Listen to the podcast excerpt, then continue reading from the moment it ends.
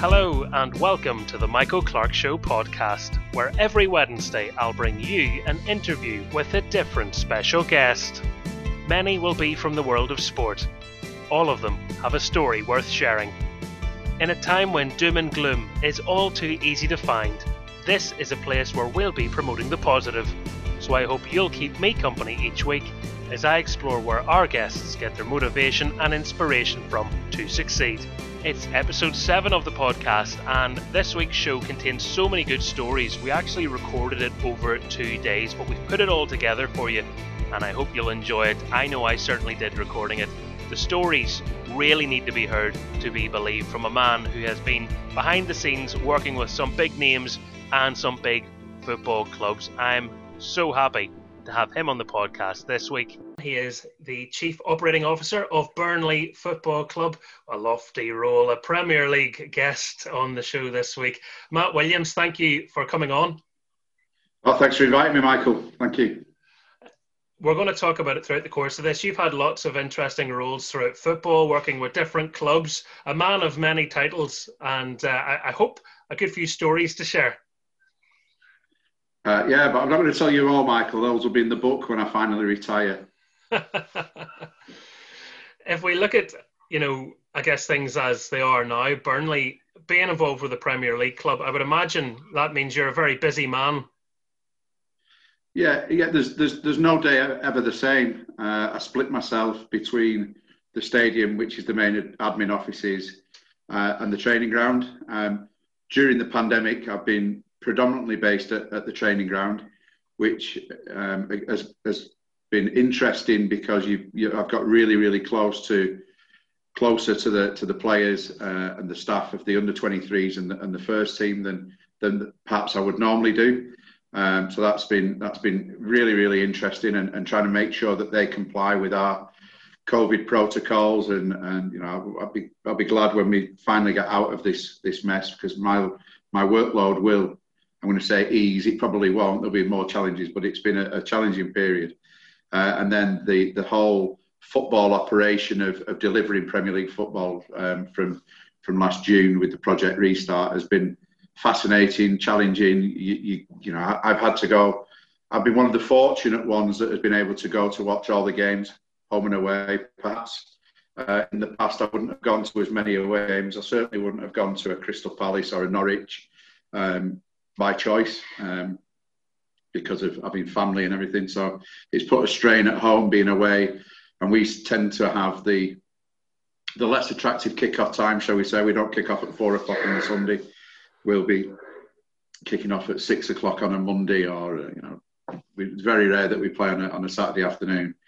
Uh, so that that's been that's been challenging. It's been really really interesting. Um, but it's it's no days the same. I've been today at the, at the training ground post our game last night against Leicester.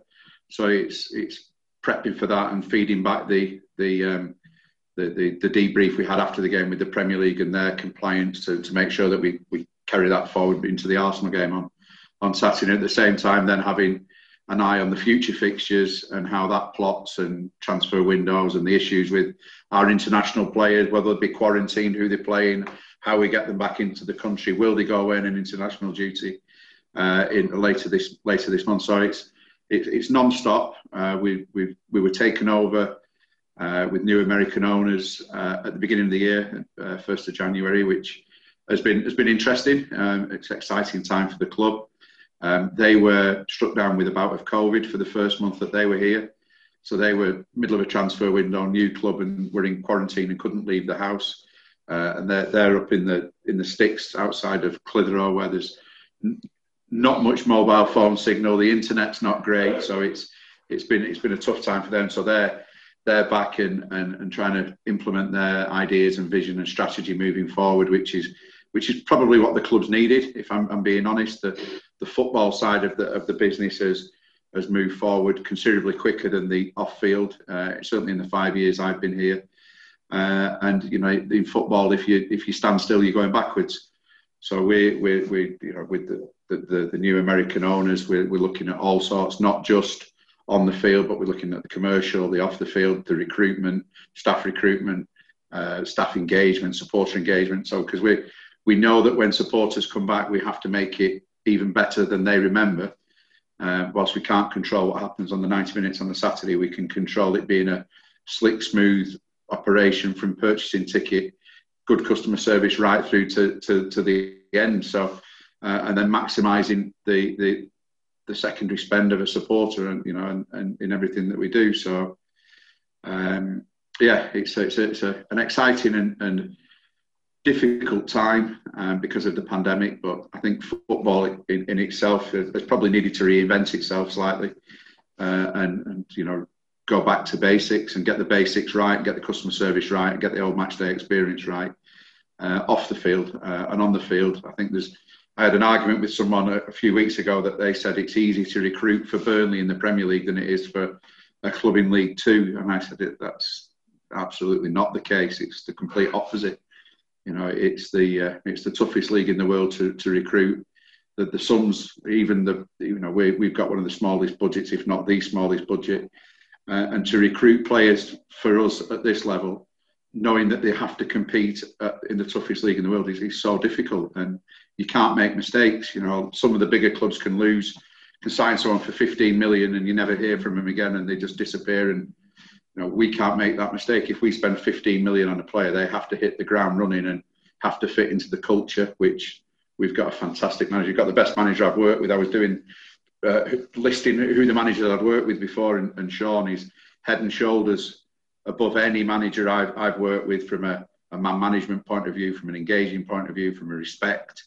You know, he, he gets the, the whole package. And what you see on the touchline and in interviews is exactly what he's like off the field. Um, you know, he, he's, he's, probably a lot more genuine off the field than you perhaps see him on the field. He's he's brilliant to work with, uh, and he's got a group of players who buy into his philosophy, which is you know, is you work hard first and foremost. If you and everything else will come with it. And you know, yeah, we don't play the, sexy football that a, a Man City play, but everyone who plays Burnley knows have been in a game and compete. And we try and do that right through the club, through the under 23s, the 18s, and below. That we get first and foremost good people who've got good values, uh, who are respectful. Everywhere we've been in, in Project Restart, every hotel, uh, at all age groups, the staff comment that we are genuinely nice people. We polite, courteous. There's no egos. There's no clicks. There's no um, you know big headphones when they come off the coach. They're, they're all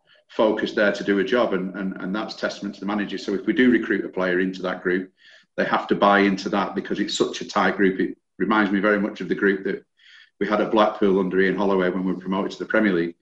That they, they all get on on and off the field. The wives socialise, you know, and you know obviously the salaries are a lot higher than we had at Blackpool, but the, the same um, belief is there that we, we want everybody to to get on and and Sean is integral to that, and you know he he he makes sure that you know family is first. You know if anyone's got any issue with the the family, football secondary going first, and, and he, that comes from him. So. Uh, yeah, good, good, good, good, fantastic club, best club I've I've worked at. Um, it's it's probably got the best community feel to the club than that of any club I've, I've worked at. It's very much in the heart of the community. It's you know every, every morning when I drive to Turf Moor, um, I'll see someone wearing something Burnley, um, which is why we changed from Puma to Umbro because I was sick of seeing people wear Puma. So I said we've got to miss we're missing a trick here. We should get them all in the Umbro for three or four years and then switch to something else. So. Um, but it is a massive part. You know, you think Burnley is an area only got a population of seventy thousand and we average 20 in the Premier League. And I get that it's Premier League football and everything like that, but the football club is a massive part of the community, and, and we've got a, a fantastic community scheme uh, that, are, that are out there delivering non-football initiatives, which when you've got a, a, an iconic focal point as a football club within your community, it has to be more than just football. And, and um, the, the community department that was led by our previous chief executive, who's just left, um, did a fantastic job over five. I think Neil was there five or six years, and he he really put Burnley's community scheme on the map and has delivered some some real real difference to the town and the area. And you know, and I think that's something that the, the American owners want to capitalise on, want to develop even further. but at the same time export the global nature of the Premier League and the and the Burnley the Burnley model. You know, our our, owner speaks of when we played Liverpool and won at Anfield um, a month ago. So uh, ago, we, we probably had 30 40 million fans willing us on to win um, to beat Liverpool that night. Um, so it's it's how we can engage with those, and we know we're never going to take Manchester United's fan base, but for, for a couple of games a season, they'll become Burnley supporters when you're playing their arch rivals. So it's how we can capitalise on that, give them content, and, and monetize that content to to, advertisers to to capitalise on the Premier League brand, which is something we've not historically looked to explore. We've focused solely on the the, the East Lancashire area and delivering that. So it's um, great, great time to have some new owners who have got the, the global vision at the same time as wanting to develop the local family field club, which is exactly what we are. You've done a really good job there of explaining just how varied your role is, and obviously COVID adds another component to it as well. Football fans look at the beautiful game, uh, the business element of it. I would imagine not always so beautiful, can be quite ruthless, cutthroat. You talk about the pressures of, of getting your spending right. And you've had a couple of success stories. Like when you look at recent transfers, you're talking about nine or 10 million for a player like Jay Rodriguez, who you, then you, you know, is getting regular game time. How hard is it for you? Because I imagine the eyes are on you when you okay spends like that, that, that those moves work. I mean, it, it's, it's, it's important, first and foremost, that, that the player can affect the group. Um, and, and Jay Jay's slightly different because Jay Jay came through the ranks at Burnley and left, and uh, and and you know that if you're spending 10 million, we have to have a 10 million pound player that fits into all the, the work ethic of, of Sean and his team because you know they, they, they run further than any other Premier League club. They, they, they work harder. Um, you know, it's it, it's a place of work. Uh, so you've got to get that culture of an individual right but you, you can't you, can't make mistakes. And you know, we one thing that Sean leads on across the club is we try and eliminate any. And I've said this to to, to Matthew Tipton uh, that you have to try and eliminate any excuse a player can have. Because uh, I remember Tippy as a player, and he would moan about every little thing, and we try and eliminate that. So uh, we, we travel right. We we stay in the best hotels we possibly can. We can eat eat food that's you, you wouldn't eat at home. I mean, I, I joke with our nutrition and sports science department that these lads wouldn't eat some of the food that we put on at the training ground and, and on away trips. We would never, they would never ever eat that at home. But you need to eliminate the excuse. So this is what we try and do across. You know, it's almost um, like a, a, job interview when you sign a player. Uh, you pretty much know if you're going to pay 10 million pound for someone that they're going to have ability but it's the it's the other side that you need to make sure that they can fit into the culture, they can fit into the work ethic, that they don't come with with unmanageable baggage. Because I think we all know footballers uh, in the past that you know. And I look at Joey Joey Barton, who we we took here. Sean took a punt on Joey. That everyone there was a lot of people were like, not sure I'd take Joey, and Joey was brilliant. In both spells, Joe was with us.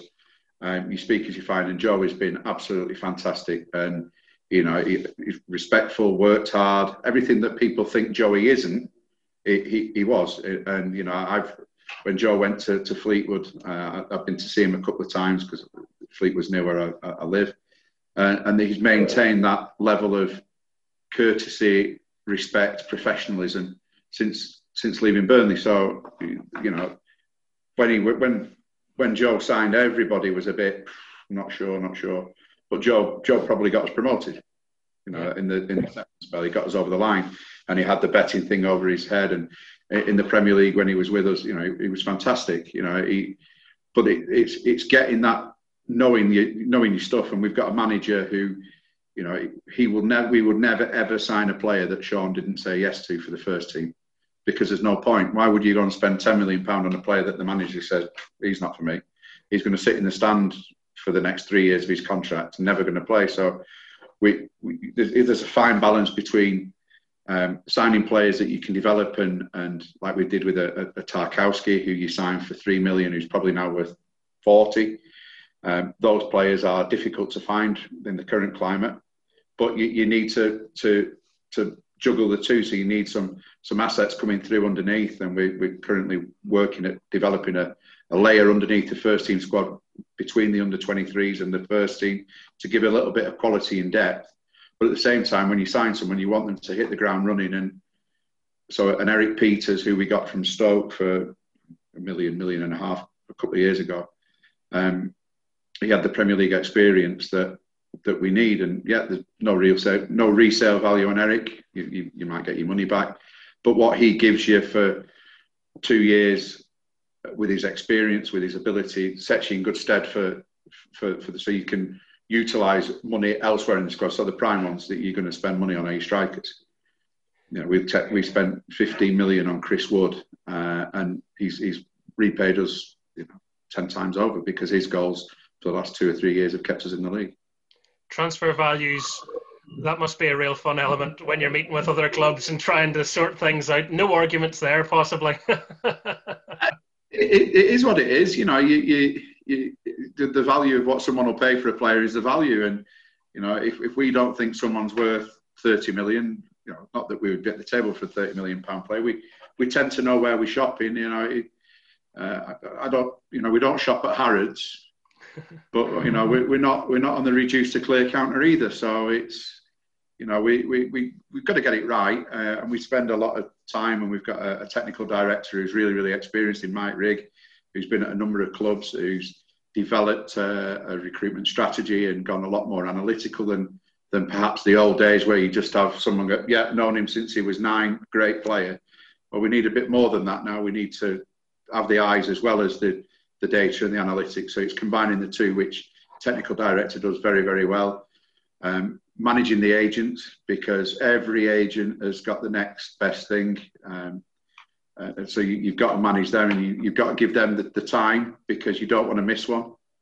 Um, because you know you'll get I'll get a, a, call off someone saying that Matthew Tipton's the best centre forward that the world's ever seen, um, and we should sign him.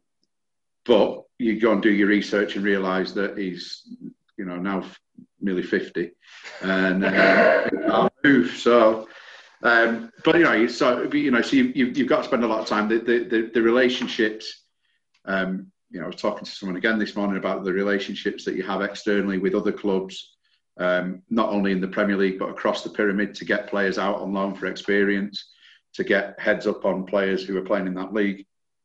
So you know, it, and you you're always growing your network because you always want to recruit the, the best players. You want your players to go out and play for the best teams they can play for to get them the experience. And, and, and that's what we, we, we do well here. Um, pre-pandemic, we had something like 11 or 12 of our under 23s playing league football, which for a club like Burnley is massive because three years before that, we, we there was, you know, we would have struggled getting them out to non-league football, uh, let alone into into the league, but making a difference. So uh, it's something that we, are proud of. Our academy um, went to a Cat One academy in the summer so that's increased the, you know, the, the challenges and expectations of, you know, we're going to have to start producing players because, you know, it costs us probably circa 2 million to run a year. And two or three years in, if you've not produced a player, Sean would be well within his rights to come to me and say, well, we spent six million on that. Uh, it's not produced anyone. I could have had six million to to spend and, and gone and bought a 21 million pounds striker type thing. So you know, it's always it's it's, it's a tough it's a tough, tough player recruitment and player development is the toughest toughest part of, of any club. I, I, I think, and I think if you speak to, to to, to managers and chief executives and so they'll they'll all say the same. It's getting your recruitment right and having good recruitment structure to get that right is key. I'll ask you more about the transfer recruitment bit in a minute, but you've mentioned Matthew Tipton a couple of times. So for anyone that doesn't know the link, how do you know our Matthew? Yeah, I, have I've, I've known I've known Tippy for must be 20 years, if, if, if not longer. It feels longer. Um, uh, he, he, he obviously started at Oldham. Uh, I, am from Oldham. Uh, we there was a, a, couple of players that I knew well uh, at Oldham in those days who, who, were good friends, and we ended up bumping into each other from there. And uh, I first first met him uh, socially at a cricket match where Oldham football were playing Oldham rugby in, in a cricket match, and he, I think he must, he'll tell you he got 100. I don't know if he did get 100, he certainly got 50, if not more. And uh, I tried to get him to play for my club team at the time, and he wouldn't. Uh, and we we stayed in touch, and then I I um, became got involved in football over at Blackpool, Um, and you know, I still lived over in, in Oldham and, and, would bump into him on a night out because back in those days he used to like a night out um, Monday, Tuesday, Wednesday, Thursday, Friday. Uh, they, tell a lie, he didn't go out on a, he didn't go out on a Friday um, before a game. He, he, he would occasionally go out on a Thursday uh, and, until he got caught. Um, so yeah, we, we, we got on really well from there, and then we became very very good friends. I tried to get Blackpool to sign him a couple of times. Um, when, once when he was leaving Macclesfield, when Colin Hendry was manager at Blackpool, and then once when Ian Holloway was manager, we we uh, Tippy and I had done some charity going around 18 um, county cricket grounds in the summer. There was five of us that did that, and we were in Bristol, and Ollie came and had a beer and something to eat with us, and uh, and Tippy got talking about his career and training and coaching, and, and Ollie offered him uh, the opportunity to come and coach our reserves and, and play and keep fit. And I think he was going to play in a in a League Cup game at Crewe on non-contract and come into Blackpool to to keep fit and to do some coaching. And he got the opportunity to move to to Ireland, um, which obviously he's done very very well. He did well at Dundalk, and then he came north to Portadown Linfield. Um, wherever else he's been, Ballymena, uh, Warrenpoint as manager. I know his career better than him, I think. Um, and, and we, we, we, speak regularly. Uh, I, I have the, the, the, hour drive in the morning and hour drive home, and often I'll ring him or he'll ring me, and we're on the phone um, for, for, for, an hour, if not longer. I spoke to him the other, the other month when I was going down to Villa, and I rang him in Blackpool in my car, and I was still speaking to him as I pulled up at Villa Park two hours later. So, um, you know, he's he's been great for me in terms of uh, he, he's a good pair of eyes, a trusted pair of eyes on players in north and in the north and south of Ireland. Um, like I say, he's, he's I'm, I'm, not surprised he's, he's done what he's done as a, as a manager. Uh, as a player, he was a handful. He was very opinionated. I think he still is. Um, I, I, did chuckle at his quotes about the, the corner flag uh, in the recent game, which I think might have got him in a spot of bother. Um, but no, he's, he's, he's, a great he's a great lad, great great friend of mine, um, great family. Um, got a lot of time for his, his him as a family. Uh, tried to get his dad to to, to do some of the scouting uh, in North Wales uh, for us that he did for for Oldham because he spotted quite a few players and we should have signed some of the players that um, his dad had recommended, but we didn't. So, uh, good good guy, good to see him doing well. Um, I'm pretty sure that he will have a career over here as a, as a football league manager if you, if he got the opportunity.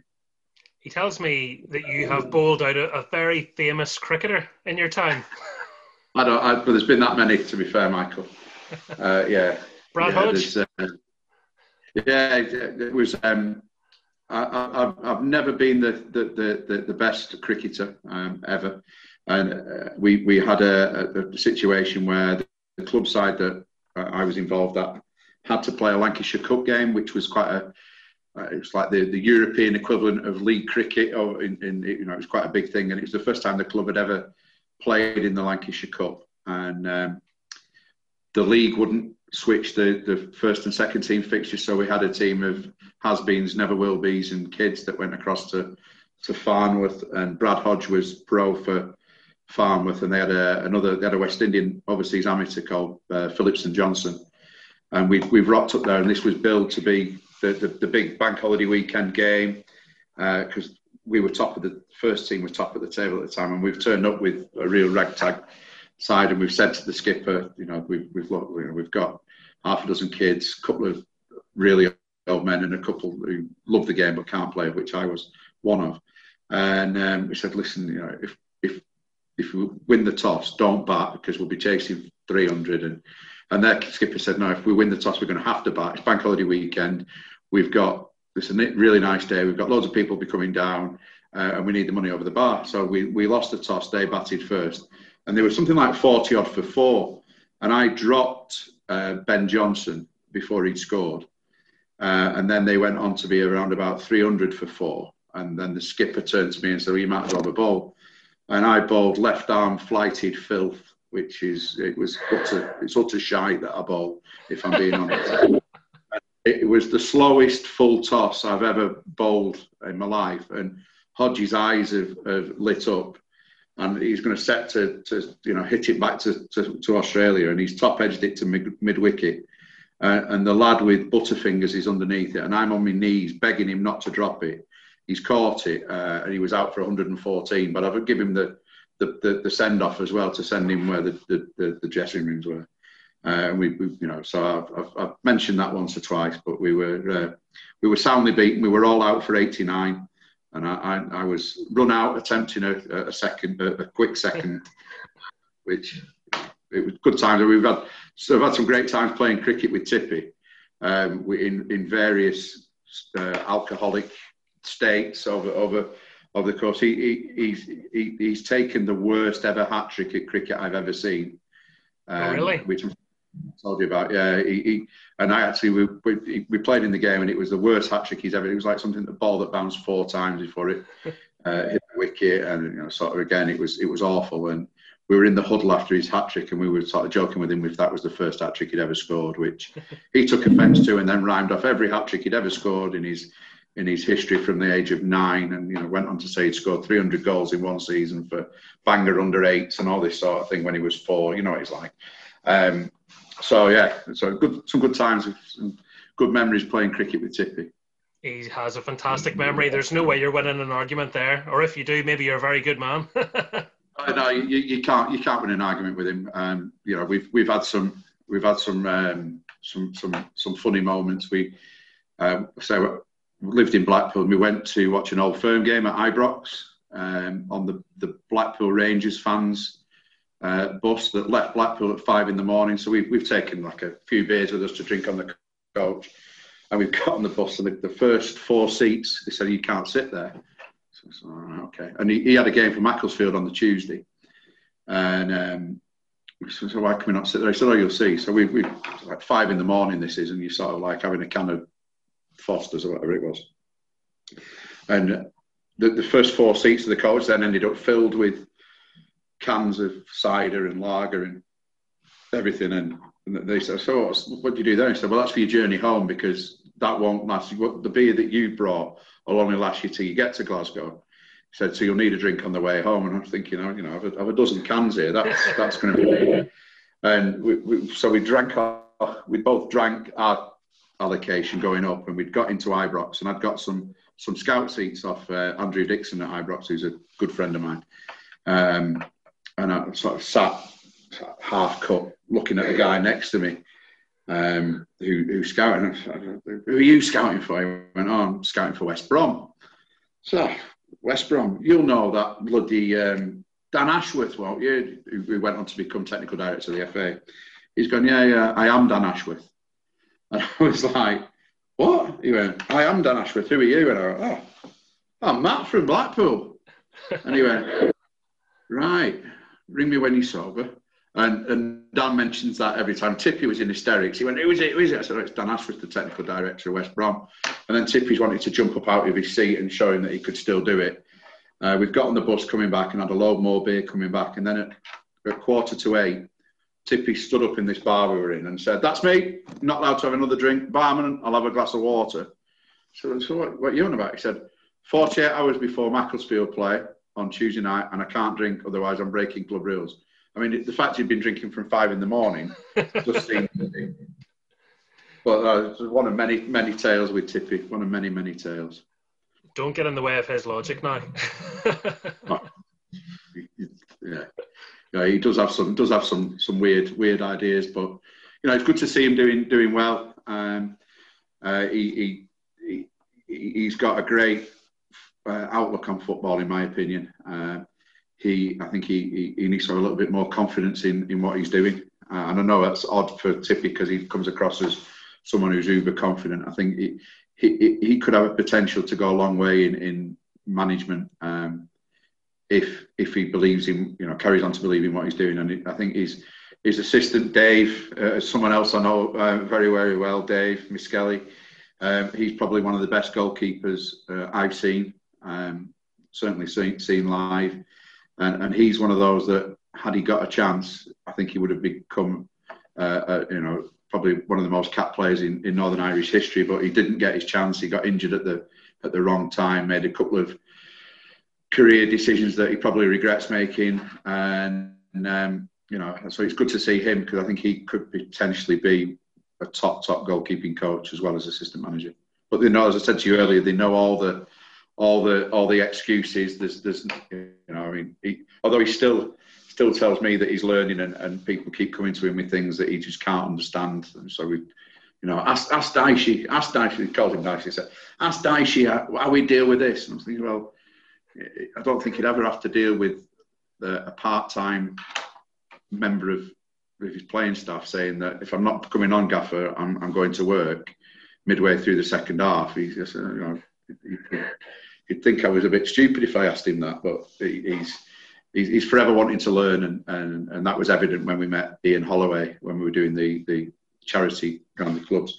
He was pumping Ian Holloway for information and advice, and and I know he stayed in touch with him, and I know that Ollie had messaged him when he got the, the Warrenpoint job to say if you need anything, you know, I'm on your phone call away, which is which just shows the sort of character that Tippy is and how well respected he is over here. There's a lot of people that uh, that speak highly of him. We've got Dale Stevens, who was a, a, a YT at Bury with with with um, Tippy, and, and he's he's regularly. How's he doing? How did they get on this weekend? Sending my best.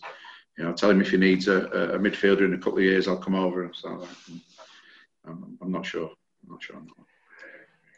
On the recruitment front, you know, you spoke about unfortunately for Dave Miskelly, some things didn't work out at crucial times, and that can so often be the case with players. You know, that can be the making or breaking of anybody. He obviously had a very good career here, but for young players some of whom will no doubt be watching this and wondering how do I attract a Burnley? How do I make my way from a, a, prospect in Northern Ireland to someone that might get a move across the water because it's so ultra competitive? And then the transfer fees are another sticking point sometimes too.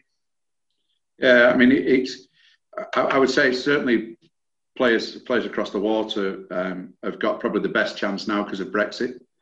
Uh, that's really opened up the the and it's going to be a really really fierce fierce pool of uh, and, and really competitive for, for, for most clubs to to get those players. Um, and it, it, you know you've got to be playing. I think you've got to be playing. Um, you, you, you um, we, we we have discussions here about players who go to academies, and I think there's there's nothing better than playing proper football and, and men's football. If you if you you know, it's the old adage: if you're old enough, you're good enough, or you're good enough, you're old enough, whichever way it was.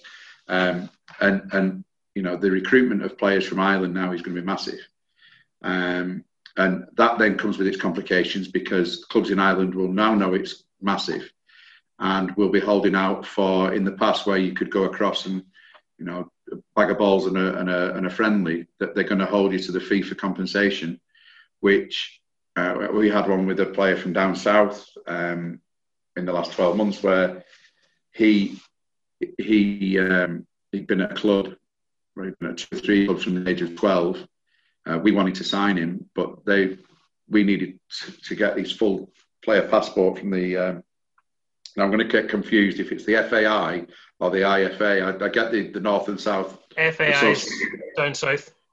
Right, so it, so they refused to, to release his player passport because they knew that we were going to go basically to all the grassroots clubs he played for and so you know we want to sign this guy give him a chance but we don't want to pay you the money that's under for compensation. We want to give you a like a five percent sell on if he if he goes on and, and well you know that is a downside. And I, I I'm I push our recruitment team to get all the information in, in place uh, in advance. But I can see why the, the, the associations and the clubs are, are beginning now to say, well, hang on, we're missing out on tens of thousands uh, just to give players the opportunity. So it, will go one of two ways. You know, you would think that if, if clubs don't do that, then the, the, the, the, leagues will get stronger. And I think if you look at the south, you've got Dundalk that I know they've got a, a, a, some some investment, and you've got Shamrock now and other clubs that are getting some investment. But that's going to push the, the quality of the league up, uh, and then players will filter out and will filter down and will filter into the into the north to, to play, which which is what you want. So um, getting players who are playing um, competitive football, good a good level at, at 16, 17 is massive. Um, you know, we, are not supposed to look at players under 16 and bringing them across. I know everybody does, but you know, you, you can't physically sign that player uh, under 16. So I think unless you relocate the family, then that comes into a whole different area that we, we, we shouldn't be uh, shouldn't be doing. Um, you know, so we you, you look at it, you, you, want them playing, and you want and for me, I would have Burnley like Middlesbrough did with Portadown. They've got the relationship. I think you know we're, we're missing a. We're, we're certainly discussing in house that we don't miss the trick of not having a partnership club, and that can be coach education as well as being your eyes in, in the country to to get the best players. Uh, otherwise, you end up with agents getting involved, and an agent will come to you and say, "Well, Burnley, Preston, Blackburn, Man U are in for him." Well, you know, Ballymena or Dungannon or whoever are going to, well, if they're all in for him, then then we're not going to go. But then the parents start kicking off and it becomes messy. So um, to, to, to, get spotted, it's going to be scouted to death, um, the north and south in the next. If it's not been already, um, it will be once the once things open up. I'm, I'm pretty sure that.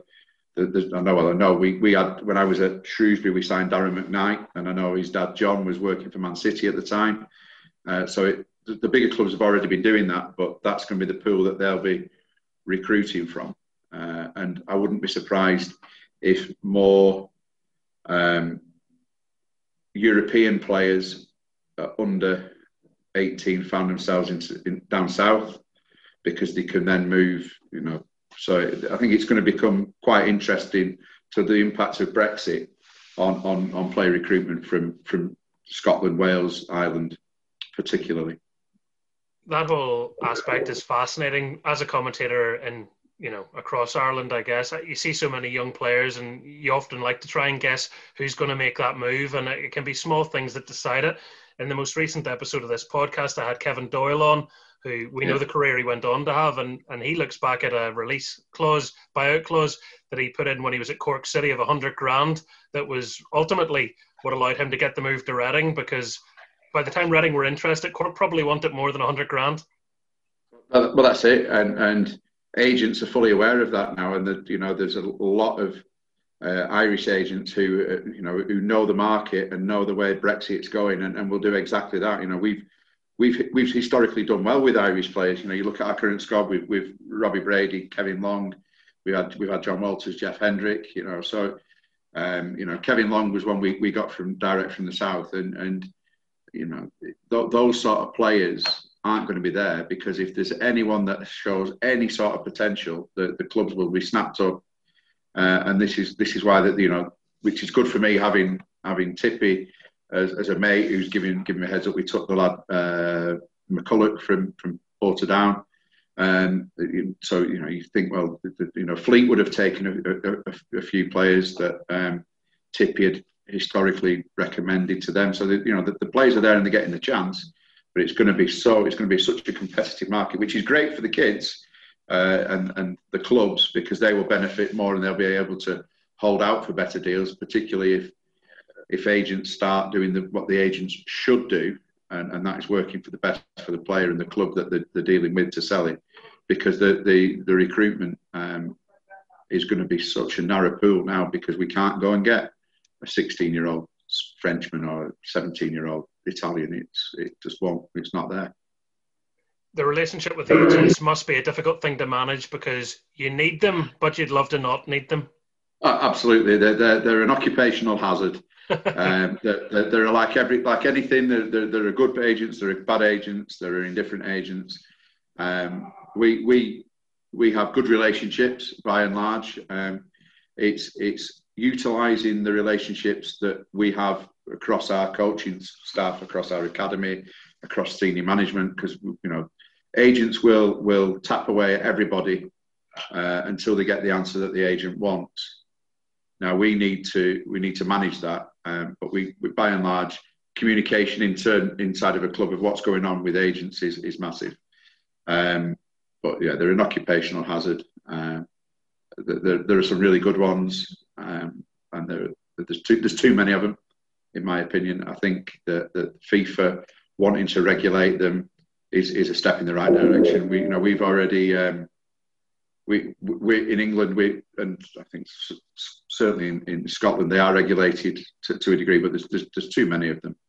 Um, you know the the the, the, the games that they shouldn't be out. They, they manage to get here, there, and everywhere, and you know you see them offering parents things and doing things that they, they shouldn't do. But you know, where do, where do you draw the line? You know, the, the, FA don't have the resources to to, to, to dive deep into every single player registration that involves an agent. Uh, it, they'd, be, they'd be doing nothing else. So difficult, difficult, but so there are some good ones. The, the bigger ones tend to be the better ones because that's they've got the more resources. Um, you, you soon become forgotten though. The bigger the bigger ones, it's great if you're a player and you get sold the dream by a big agent, but if then you don't make the progression that they want you to make, you're soon forgotten about, and your career is can be discarded. So it's a it's a fine balance. So, certainly, a lot of the bigger agents now are uh, expanding their staff to, to, to make sure they don't miss the late developers. Um, so if you'll have someone who'll have like um, a 17 year old kid with, with one agent, if all of a sudden he jettisons um, up into the first team and he's scoring goals in the Premier League, you can, you can rest assured that uh, the, the, senior people of that agency will all of a sudden say, right, thank you very much, they're now under my wing because they've got a, the perceived value, which, which happens. I guess there is why it's so important for you to be a good people person and to have so many relationships across the game. I was talking to Rhys Williams, head of youth development at Charlton Athletic a while ago, and he was saying, you know, one aspect you could have a boy you've seen from seven, eight years of age all the way up, and then the 18s coach doesn't fancy him and he's gone, and you need to have those relationships for someone to say, here, take a punt on this kid, we like him. But so we we we, we had that with um, Chris Conn, uh, Cricky Conn um, who, who left us in January to go to Fleetwood. Um, our 16s to 18s coach really, really loved him. Thought he was, you know, thinks he's a, a, talent and a player, which he's talented. I'll give him that.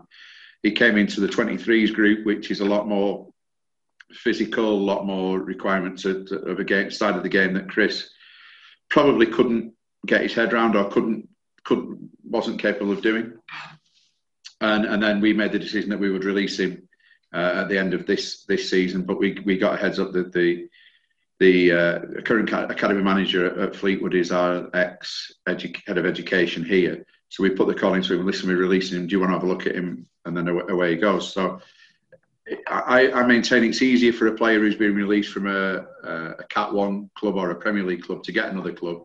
It's not so easy when we were releasing players at Shrewsbury in League Two for them to get other clubs, and, and you, that's the worst part of the, my, my, job. And I'm lucky we're here. We've got such a, a great network of staff and support staff uh, that, that, that can deal with the, the players' exit. Because in in effect, in effect, you're, you're killing the dreams. But the further down the pyramid you go when you're killing the dreams, it's it's the worst part of the job because you're sitting there with a, a parent and a child and basically killing their footballing dream. And you know, 99 times out of 100, that player is not going to come back and, and bite you. Um, you know, you, are sitting down with a, with a scholar and saying, thanks very much, you've, you've enjoyed your two years with us, but you're not good enough. See you later. You know, you can go and try, support you, but post 30th of June when the scholarship ends, that you're just someone who was at that club two years ago, and, and it's wrong. And, and football, further down uh, where the resources aren't there, should do more. The PFA, whether or not the PFA could do more, whether the FA could do more. And I know we have exit trials and things like that, but it's the it's the it's the shattering the dream that I used to find soul destroying. You know, it was I used to go home and sort of say, okay, well, no, not really. It's the day we've released the scholars, and I've had to sit down and with the with the manager and the, the youth coach and, and basically say, sorry, son, you know, go and, go and look for something else and and a lot of them don't see it, and a lot of the parents don't want to see it because they live their footballing dream through the son. You oh, know, my son's a, a pro club. Is this that and the other one? You know, there's not many that, that make it. So if you if you get into a into a Premier League club, you will always get a trial or you get something because football people will say, if he's been at Burnley, he must have something. So it, it, that's that's that's it's awful. That that side of the job is it, it, is awful. And I did that for a number of years at Blackpool and at, at Shrewsbury, where we have to release players. And you know, the, the, Shrewsbury did it with Andre Gray. That came back and bit them. They released Andre Gray after his scholarship, and he went on to become a twenty million pound Premier League player. But those those stories are very few and far between. Yeah, certainly, and that can never be a nice thing to have to to do. It's, it's awful. It's awful. What really comes across as again how varied your role is. There's so many things. Yeah, I mean, I mean we, we, could we could talk about almost marketing ideas, and, and, and I want to talk about the community yeah. stuff because I think the community side's great. But there's marketing hat on. There's a there's a football business hat on. There's the yeah. I mean, and then, and that's and that's when you when you've been involved uh, in the game. For, I mean, it's nearly 20 years I've been involved in professional game. Um, at, starting at Blackpool 2002, working in the media department with uh, you know, I used to run uh, before I went to uh, Blackpool. I ran a, I ran a pub, which is where uh, Tippy and some of the Oldham boys used to spend a lot of their afternoons. Um, but you know, I always wanted to work in football, so I got a job in the in the media department at Blackpool. And I, as, as a as a you know interviewing Steve McMahon, no journalistic. You'll be told curling here, Michael, because you'll have you'll have done your degrees and everything like in journalism. and I've, I'd never done a never done an interview, never done a match report, never and, and I interviewed Steve McMahon like pretty much like two lads down the pub having a chat about the football. And, and, the supporters liked it. It was, you know, it was revealing because Steve had got my trust because I worked for the club and I wasn't going to stitch him up. And and it and, and it it went on from there. And Blackpool had such a a small skeleton staff. It really, really was because the, the chairman there was he ran it. You know, he was he ran it on a shoestring, and, and to get where we got to was you know, testament to the hard work of the staff that, that we had there, and we didn't have many. Uh, so it was a, a, case if you muck in and come up with ideas, and and the learning curve of the 12 years I had at Blackpool across all all areas of the business, you know, involved in the commercial, involved in ticketing initiatives, um, you know, doing the program, the website, then becoming the club secretary and sort of evolving there. So I went into Shrewsbury, and I, I went down to Shrewsbury. They'd just been rele- relegated to League Two, and I thought, oh, well what worked at Blackpool's got to work at Shrewsbury. So I've walked into Shrewsbury and this is what we're going to do. And, and I, you know, I might as well have been talking something in Russian or look like I'd arrived from Mars because the, the, the, the, demographic of the people of Shrewsbury was completely different to the people in, in Blackpool. And it was like, all right. So you've got to quickly then learn and, and you know, use your initiative to, to, to, to get people into a place that you think, and which we did. And we, we had we had a good certainly had a good first 12 months and then I, I was could have moved on again but uh, you know came up to Burnley after about 20 months in Shrewsbury. And you walk into Burnley and, and it's a it's a, it, even then pre we were in the championship they had a lot more resources a lot more staff a lot more structure and I was like oh, what, what do they do? And thought, well that's that's group sales. Oh wow group sales. What, what, what's the thinking behind that well, that's our marketing department. That's group sales. So we'll go out to businesses and we'll offer them a discount. Wow, you know, you've got people. Does that make? Does it make money? Well, no, it might not make money on the tickets. It washes its face, so the cost of running the department washes its face with sales. But the secondary spend, once they're in the stadium, they'll, be buying merchandise, they'll be buying food and drinks.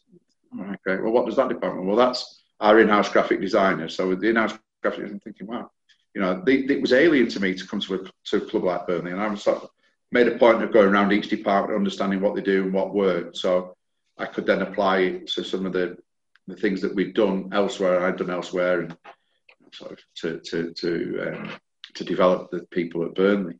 Um, but you know, it's it's massive. You know, I, I used to go back to my, um, my my secondary school and sort of do a presentation on football business to the business students at school.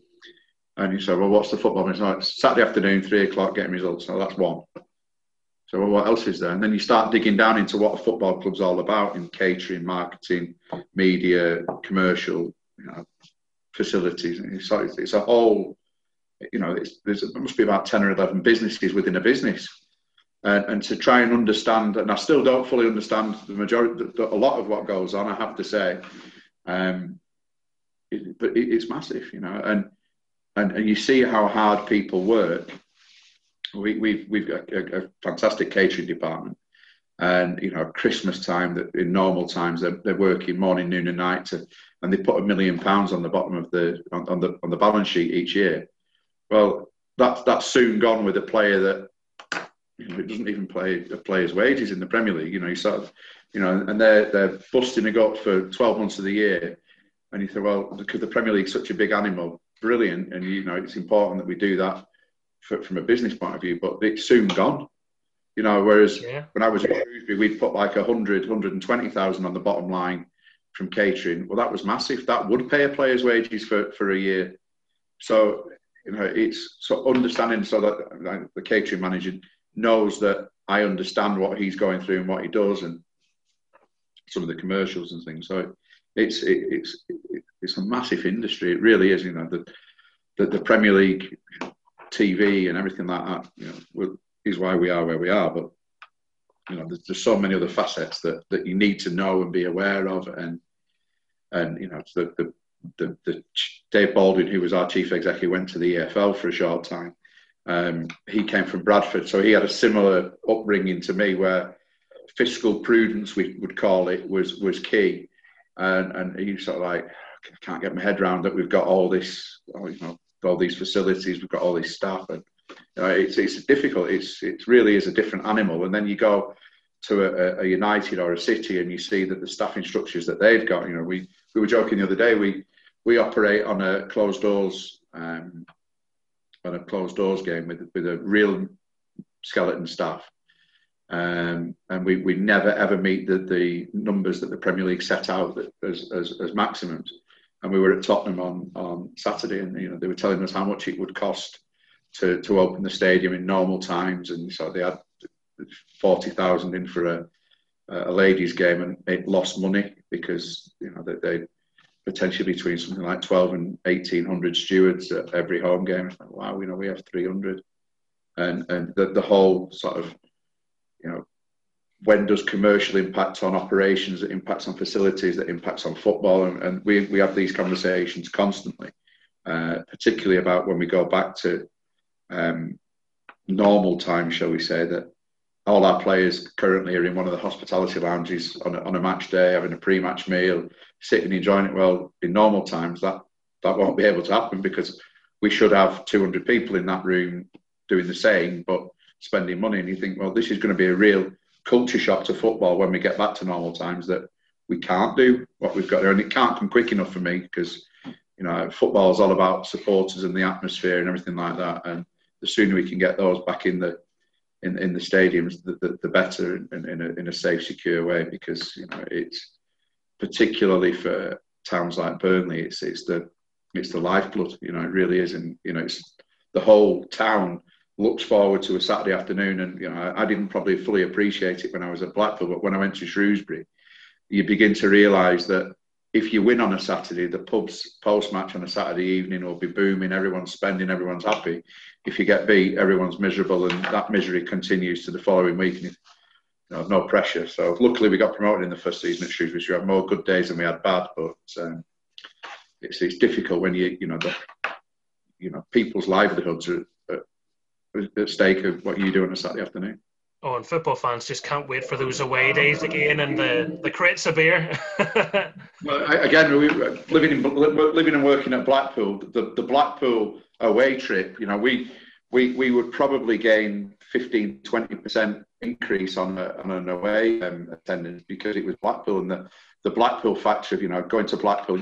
It was one of the first fixtures you would look at Blackpool away. You think, well, great up until mid-November, um, and we don't want Blackpool from December, January, February, but get to March, Easter time, brilliant again. And you know that would that would you know, affect your gates. You'd, you'd be playing the Plymouth, and you'd have 1,200 people in the middle of September because they'd come up for the weekend and the illuminations and, and everything like that. And you think, well, you know, and that's the same with Burnley fans going to a, a Premier League games. You know, that you never ever get tired of going to Old Trafford, the Etihad, Anfield, the Emirates because it's such a a, a, great environment to watch football. You know, yeah, you, you might lose on a Saturday afternoon or Monday night or whenever it's played, but the whole experience of going with your mates, going to the game, the the, the, the football almost the 90 minutes becomes secondary because you've you know particularly at Turf Moor we've got people who've been sat in the same seat with the same group of people for 20 30 years and they've missed that interaction and you know I wouldn't say they're friends but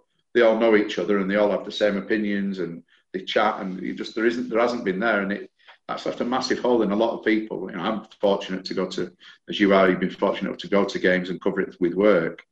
Um, but you you know you, you feel for those who who live and breathe it so much, and, and a club like Burnley in the in, being the heart of the community is, you know, it's, it's massive. We we we when we first went into the the lockdown, we you know you you had people sort of coming to try and peer through the gates to see if they could see anything to get a fix.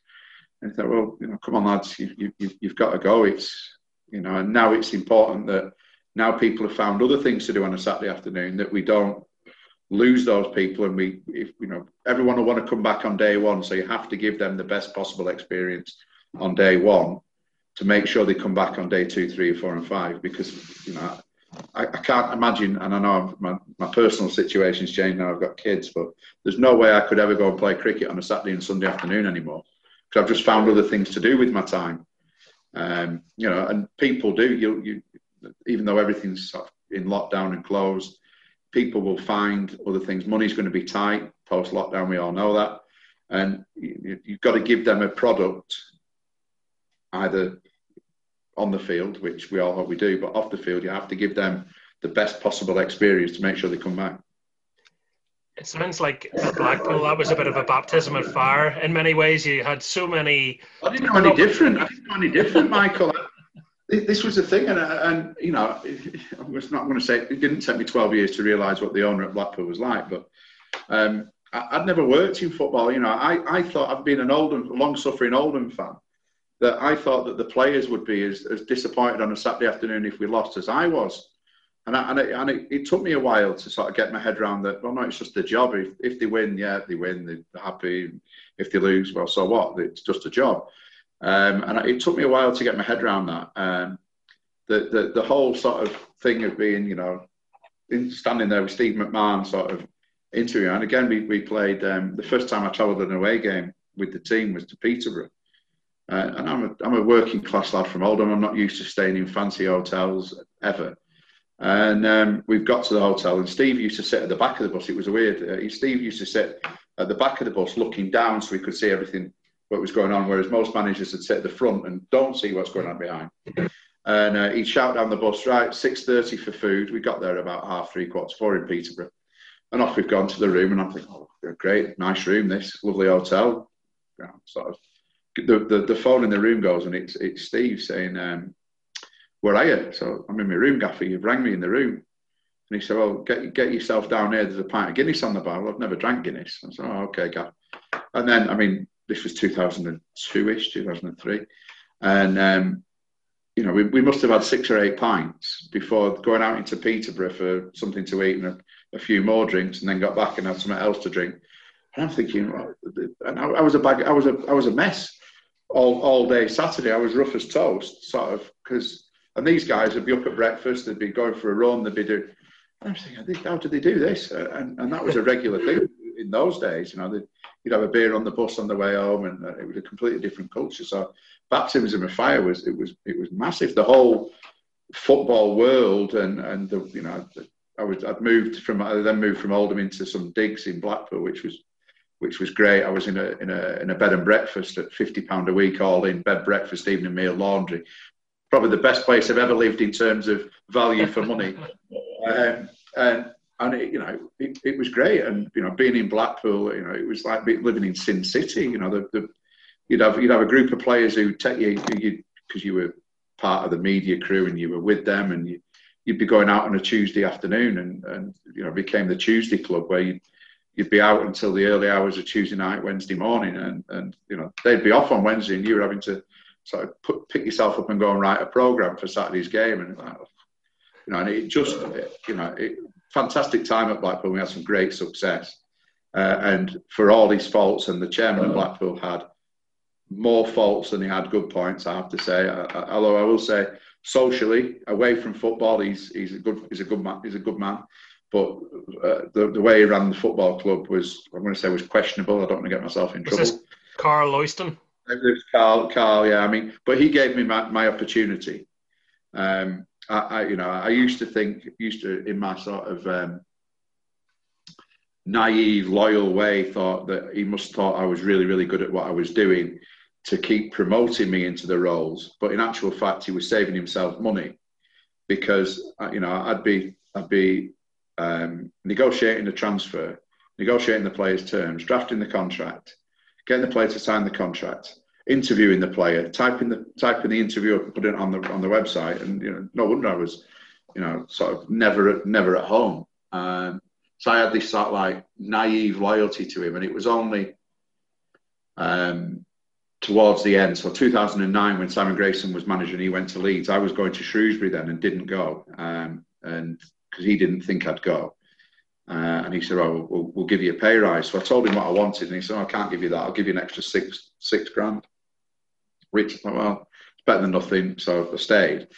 And then when I re- resigned, just as Blackpool was on the cusp of, of going the shape of a pear, which we we just stayed up when Barry Ferguson was um, caretaker manager. Shrewsbury came back and said, well, you know, and my wife, my wife um, had got a promotion with her her job. She'd been promoted to a job in Chester, so it worked. Chester Shrewsbury only forty minutes, forty five minutes away, uh, and I and I resigned, and you know, and he was like, "No, you've got to take it. You've got to." I said, well, I've been with you. I've been really, really loyal. I've dealt with a lot of flack. I've dealt with the fact that you've paid your dad um, owing 11 million pound, but didn't tell anyone you were paying it until the accounts came out, and you just happened to be in Argentina when the accounts came out on a honeymoon. You know, I'm thinking, and so so you've got to take. So I was a bit, I was, I was really disappointed that um, he didn't fight to keep me. And then uh, about a week before I was due to to to, to leave, because I had a, had a week's holiday before I went into Shrewsbury. He um, he said, "All right, so what's it going to take to keep you?" And I said, "No, we've gone now. We've finished." Uh, did did 12 months at Shrewsbury, and, and, he was there if ever needed him as a, as a sounding board. I'd usually ring him and ask his advice, and then do the complete opposite. Um, he, he, so, so he, you know, he, he, was he was you know really really tight. Um, he, he offered me the chance to go back, uh, and my wife um, was probably played devil's advocate because I would have probably gone gone back, um, and and she was sort of saying, "Well, have you thought about this? Have you thought about that?" And then I went the other way and was like, "There's no way I'm going back. There's no way I'm going back." So she went the other way and said, "Well, if you go back, you know," and and and then it was all part of if Ian Holloway went back, uh, and then Ian said he wasn't going back if I wasn't going back, and I said I wasn't going back if Ian wasn't going back, and and then we, we were still arguing about financials, and he appointed Neil McDonald, and that was that. So um, but no, I had, had, some really, really good times at Blackpool. Met some really, really good people, some long-standing friends. Worked with some some really good people. The managers I worked with, Steve McMahon was was, was my first manager. Who was um, it, it, was brilliant. I have to say, some of the football we played when Steve was manager, uh, we'd win four 0 one week and lose four 0 the next. We were either world beaters or panel beaters.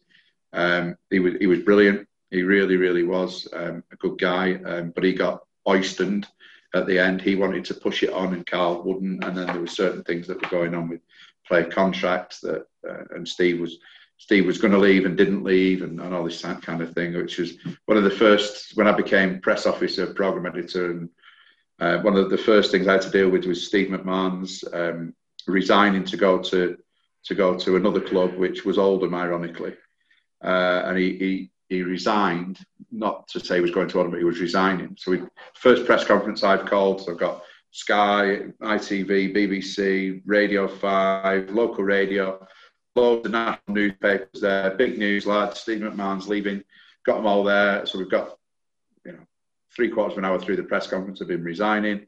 There's a knock at the door and Steve Steve came in and asked the chairman for a word, delayed for 20 minutes. Chairman came back and said, oh, Steve's not resigned. And what he'd done is he'd gone into the chairman's office while Steve was resigning. Uh, so, well, well, Steve had gone into the chairman's office while Karl was doing the press conference and took his letter of resignation back, shredded it, and said, "No, I'm not resigning. No, no, no, no it was a misunderstanding." And I'm wow. sort of like, so, "What do I do with this?" sort of thing. So, um, so yeah, it was um, quickly checking the quickly checking the calendar, going April you know April Fools. Bye everyone. No, no, yeah, yeah, yeah, no, it was, no, it wasn't. I was.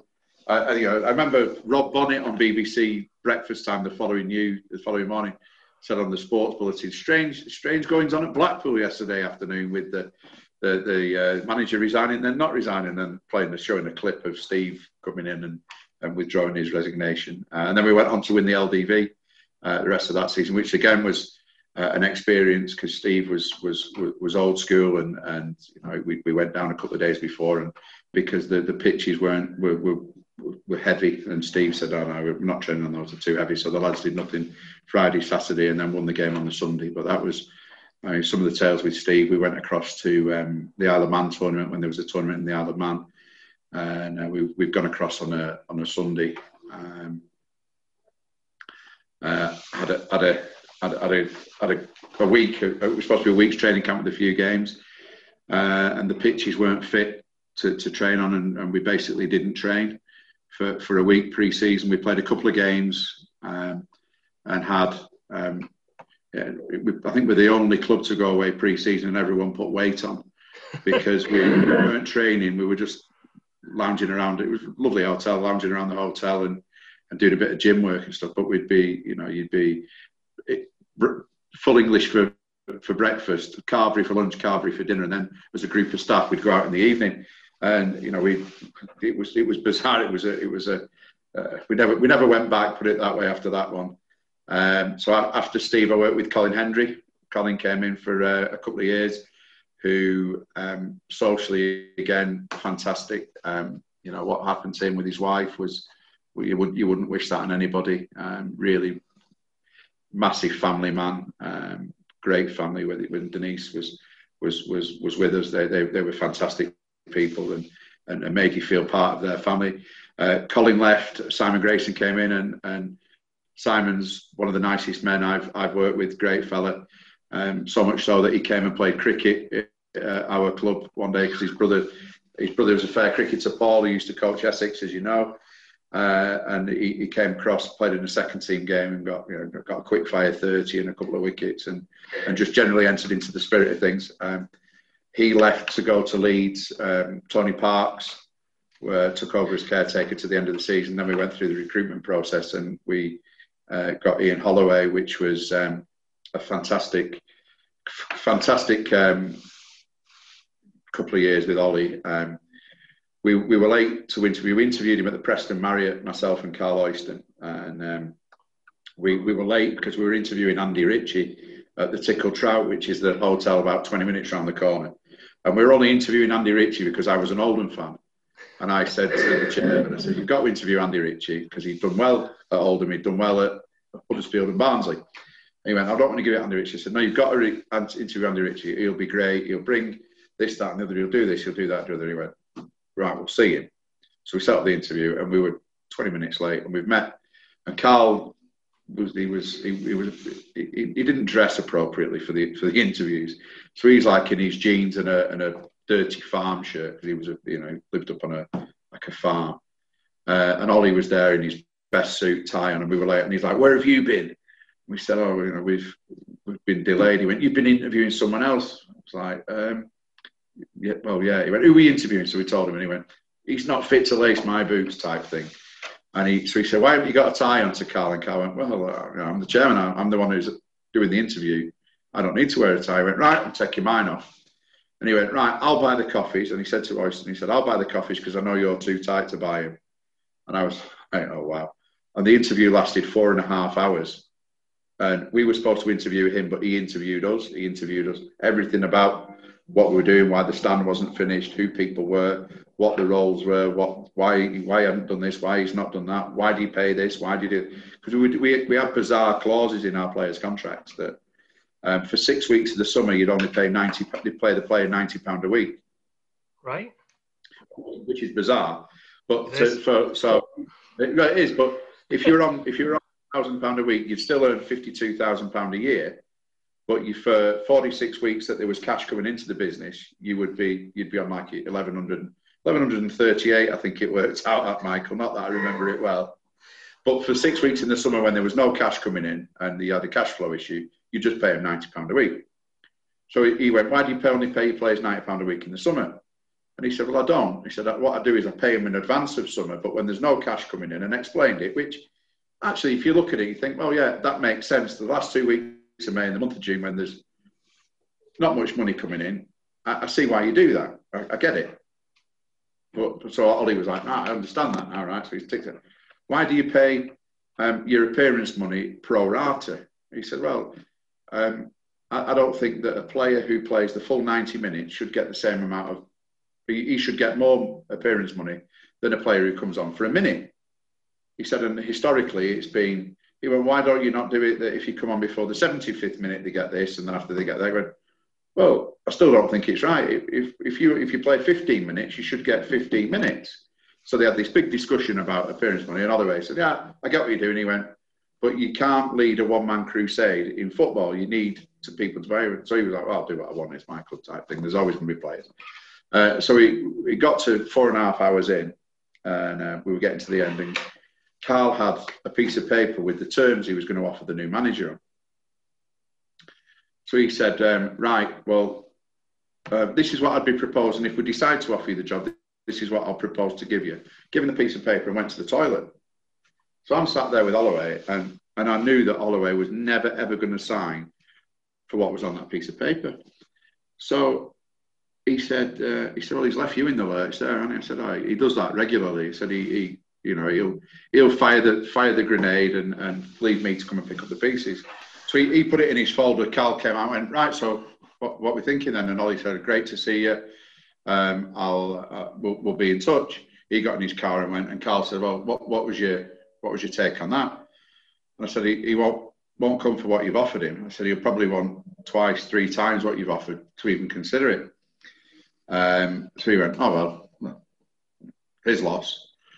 Um, and then in his car going back, Holloway rang me and said, "Really, really enjoyed meeting you. Really enjoyed the time. Think I'd do. Think we'd work really, really well together as a three. He said, "But I can't work for the terms that he's offered, uh, and I'm going to tell my agent to, to ring Karl and, and tell him that." So, so the, the, agent then rang Karl and said, "Like, really, Ian really enjoyed it, um, but couldn't work for those terms. You, you, you're way off." Uh, and so the agent had said, "Well, what what does he?" So Karl said to the agent, "What does he want?" And they, they discussed that, and Karl went, "Right, well, I'll do it." So the agent said, "All right," and he said, uh, "And I want and I want ten percent." Karl said, well, "I'm not paying you to do anything. You've done nothing." He said, "But I'm his agent, and that's the way it works." He said, "Not in my football club, it doesn't." Um, so then Karl uh, rang Ollie up and said, um, "Just let you know, I spoke to your agent." Um, uh, I won't be paying him an agent's fee. It's a shame because I think we'd really work well together. So good luck for the future. See you later. Came off the phone. Ollie went nuts and rang Karl back, going, you know, effing and blinding. Who do you think you're speaking to? You know, I'll deal with my agent. He's my agent. I'll pay him. Um, blah blah blah blah blah. So, so he, he came in pointed, and then we didn't see uh, that. That was in the May, and then we didn't see him till um, just before pre-season. He came up and he said, "Right, show me the training ground." Well, the training ground at Blackpool um, is the same training ground that Stanley Matthews used in the 1950s, and had very, very little investment, if any investment, on it. And he went, "Well, we're not training there. It's a hellhole. Find somewhere else to train." So we ended up going to train at Fylde Rugby Club, which cost the Oystons an absolute fortune. And, and, and Karl absolutely hated that, and then soon realised that Ollie would train at Squires Gate if he spent a little bit of money on getting the showers fixed, if he spent a little bit of money on the pitches, and, and, and, and we did, and we went back to Squires Gate. And Ollie's mantra throughout the, the promotion season was that the, the Latvian Valeri had put a pot of cash together. And there, there was all sorts with Valeri and um, one, you know, we, we signed Charlie Adam, which we, we should never have, we shouldn't have got Charlie Adam. You know, we talked about recruitment earlier. Uh, and that was Charlie. We brought Charlie Adam in purely because of my relationship with Rangers at the time. We we tried to sign Alan Gow, and Gowser had turned us down and gone to Norwich. So I rang Andrew Dixon and said, "Have you got anyone else?" Because I said to the, the, the chair to Karl, "See, we're going to need to bring someone in, Karl, because you're going to get hammered for not supporting Tony Parks, and we're in danger of being sucked into the relegation zone. You, you need somebody." Uh, and I rang Andrew Nixon and he says, Well, we've got this lad, Charlie Adam. He said he's a bit overweight, he's got a wonderful left foot. Uh, the, the, Rangers fans aren't having him. He said they're, they're, they're, they're, on his back because he's not the most mobile of players. Uh, you, can have, you can have him, he, he's the same wage as Gowser. You can have him till the end of the season. So I mentioned it to Tony. Tony Parks was like, Well, yeah, anyone's better than nobody type type thing. And if he's been playing the games he has and he's played for Scotland, he's not going to be you know, he should be able to do the, the, the championship and make a difference. And his first game, he got sent off, Charlie, for stamping on Richie Wellens. Now, Richie had been at Blackpool and left Blackpool to go to Oldham and was the pantomime villain, Richie. So stamping on Richie Wellens endeared him straight away to the Blackpool faithful.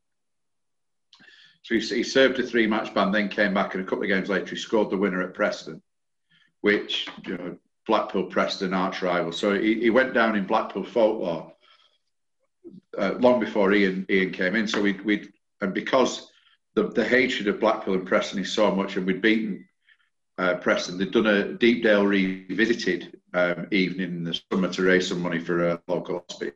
And Ollie went along as as the guest, and he said, "I've watched these games." and he sat and watched the full 90 minutes of Blackpool beating Preston at Deepdale. And Charlie was superb, and he kept saying to me, "We've got to get him. We've got to get him. We've got to get him. We've got to get him." So we had the conversation with Rangers. Uh, it was half a million quid they wanted for a transfer fee, and, and we, we got it all agreed. And the Latvian was going to fund it um, because he'd put a, a, pot of cash together after he'd got over the fact that he that Karl had appointed Ian um, without consulting him, and he, would got like a 25% stake in the club and was, was, was pretty much funding the football side. Karl had gone off and appointed Ian Holloway, who Valeri didn't didn't want at the time because Valeri was a very very loyal man, and Ollie had left Plymouth to go to Leicester and it had not worked, and he was like, oh, why do we need this man? He, he's not he's not loyal, and and so Ian Ian had showed him all the, the players he'd worked with to to, to make a profit on him. And we said, right, so Charles, so Ollie had, agreed it with Valeri that we are going to sign it. I'd agreed with um, Andrew Dixon and uh, and Martin Bain, I think it was at Rangers at the time, that we'd pay this half a million quid. And then the, Owen Oyston got involved and said that no, we're not spending half a million quid on Charlie Adam. Uh, he won't go anywhere else. He wants to come to us. I will ring, and Owen never got involved in football. He said, I will ring Rangers and I will tell them then we'll sign him on a free transfer. And if we get promoted to the Premier League, I'll give him two million quid with a salary. Now, nobody thought Blackpool would get promoted, and, and even if we if Owen ever says he thought that, he'd be, he'd be telling lies.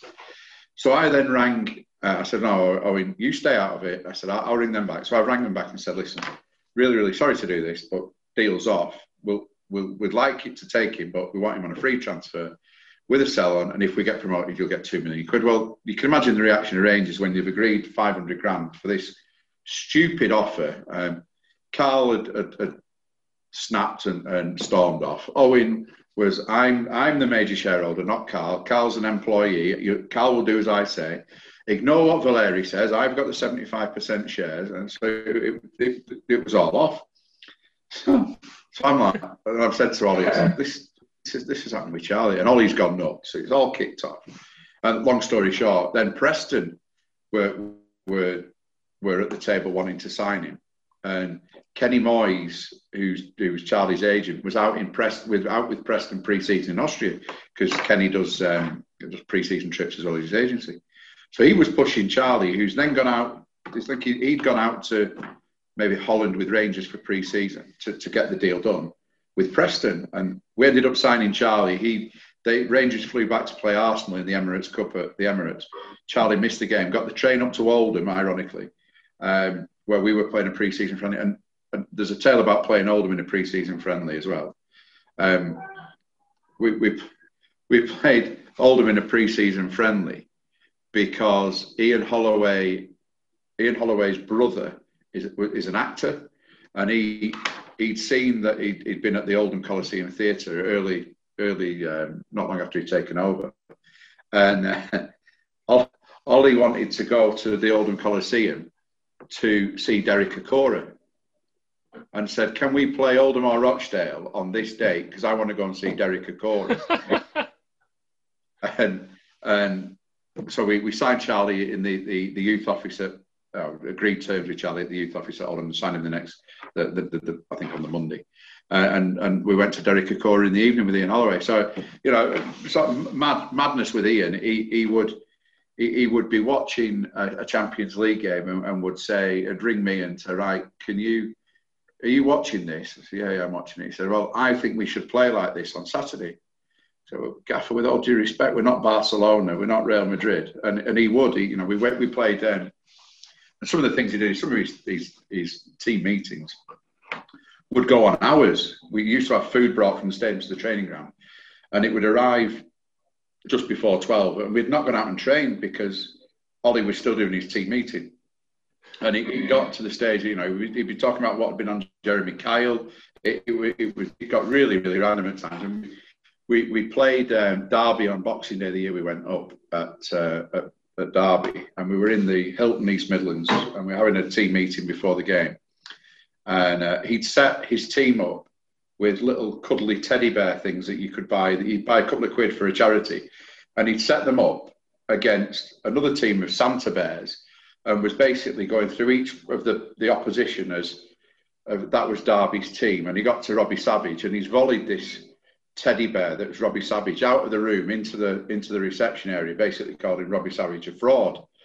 Um, and we went on and won the game 2 0. Uh, you know, we, we you do things like random things like his assistant manager, Steve Thompson, is a great fella, super fella. He, he was the, the glue that held it all together on the, on the coaching field and, and was the, a great go between between the manager and the players.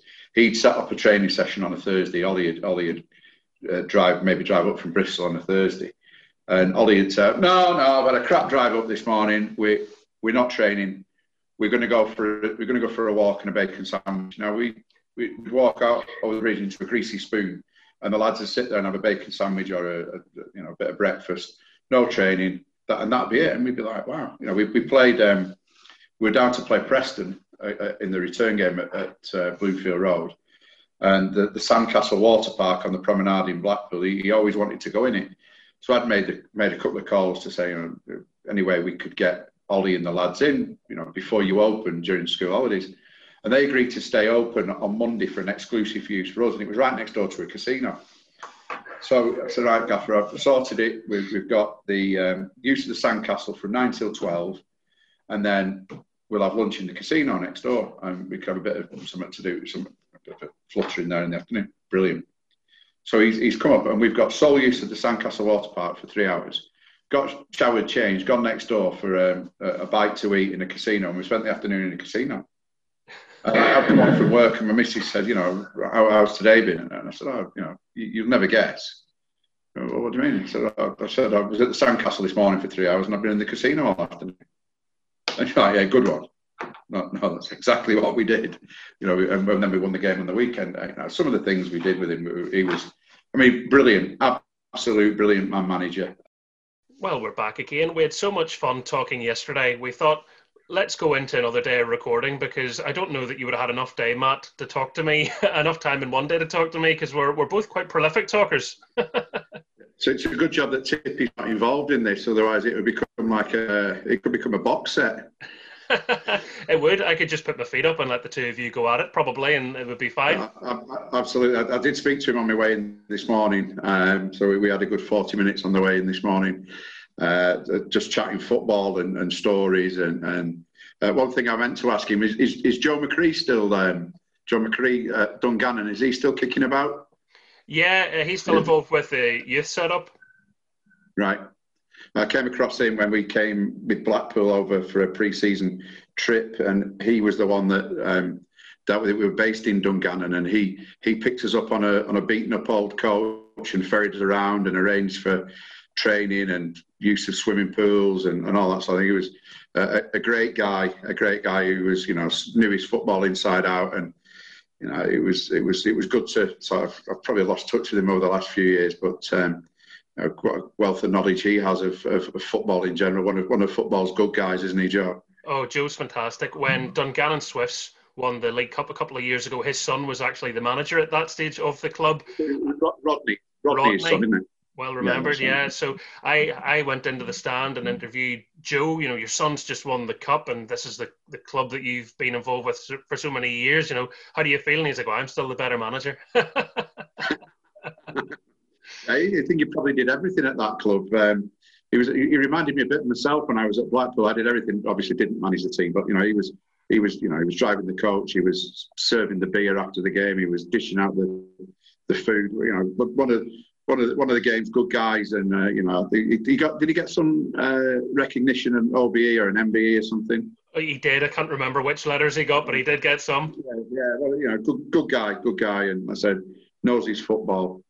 No, he, he definitely does. I've been enjoying those stories you were telling us about Ian Holloway. Uh, oh, Ollie, oh, I mean, the, the, we we could do we could do a whole week on on Ollie. I mean, the, nobody expected us to get to have the season that we did, uh, and and it, it, it was bizarre.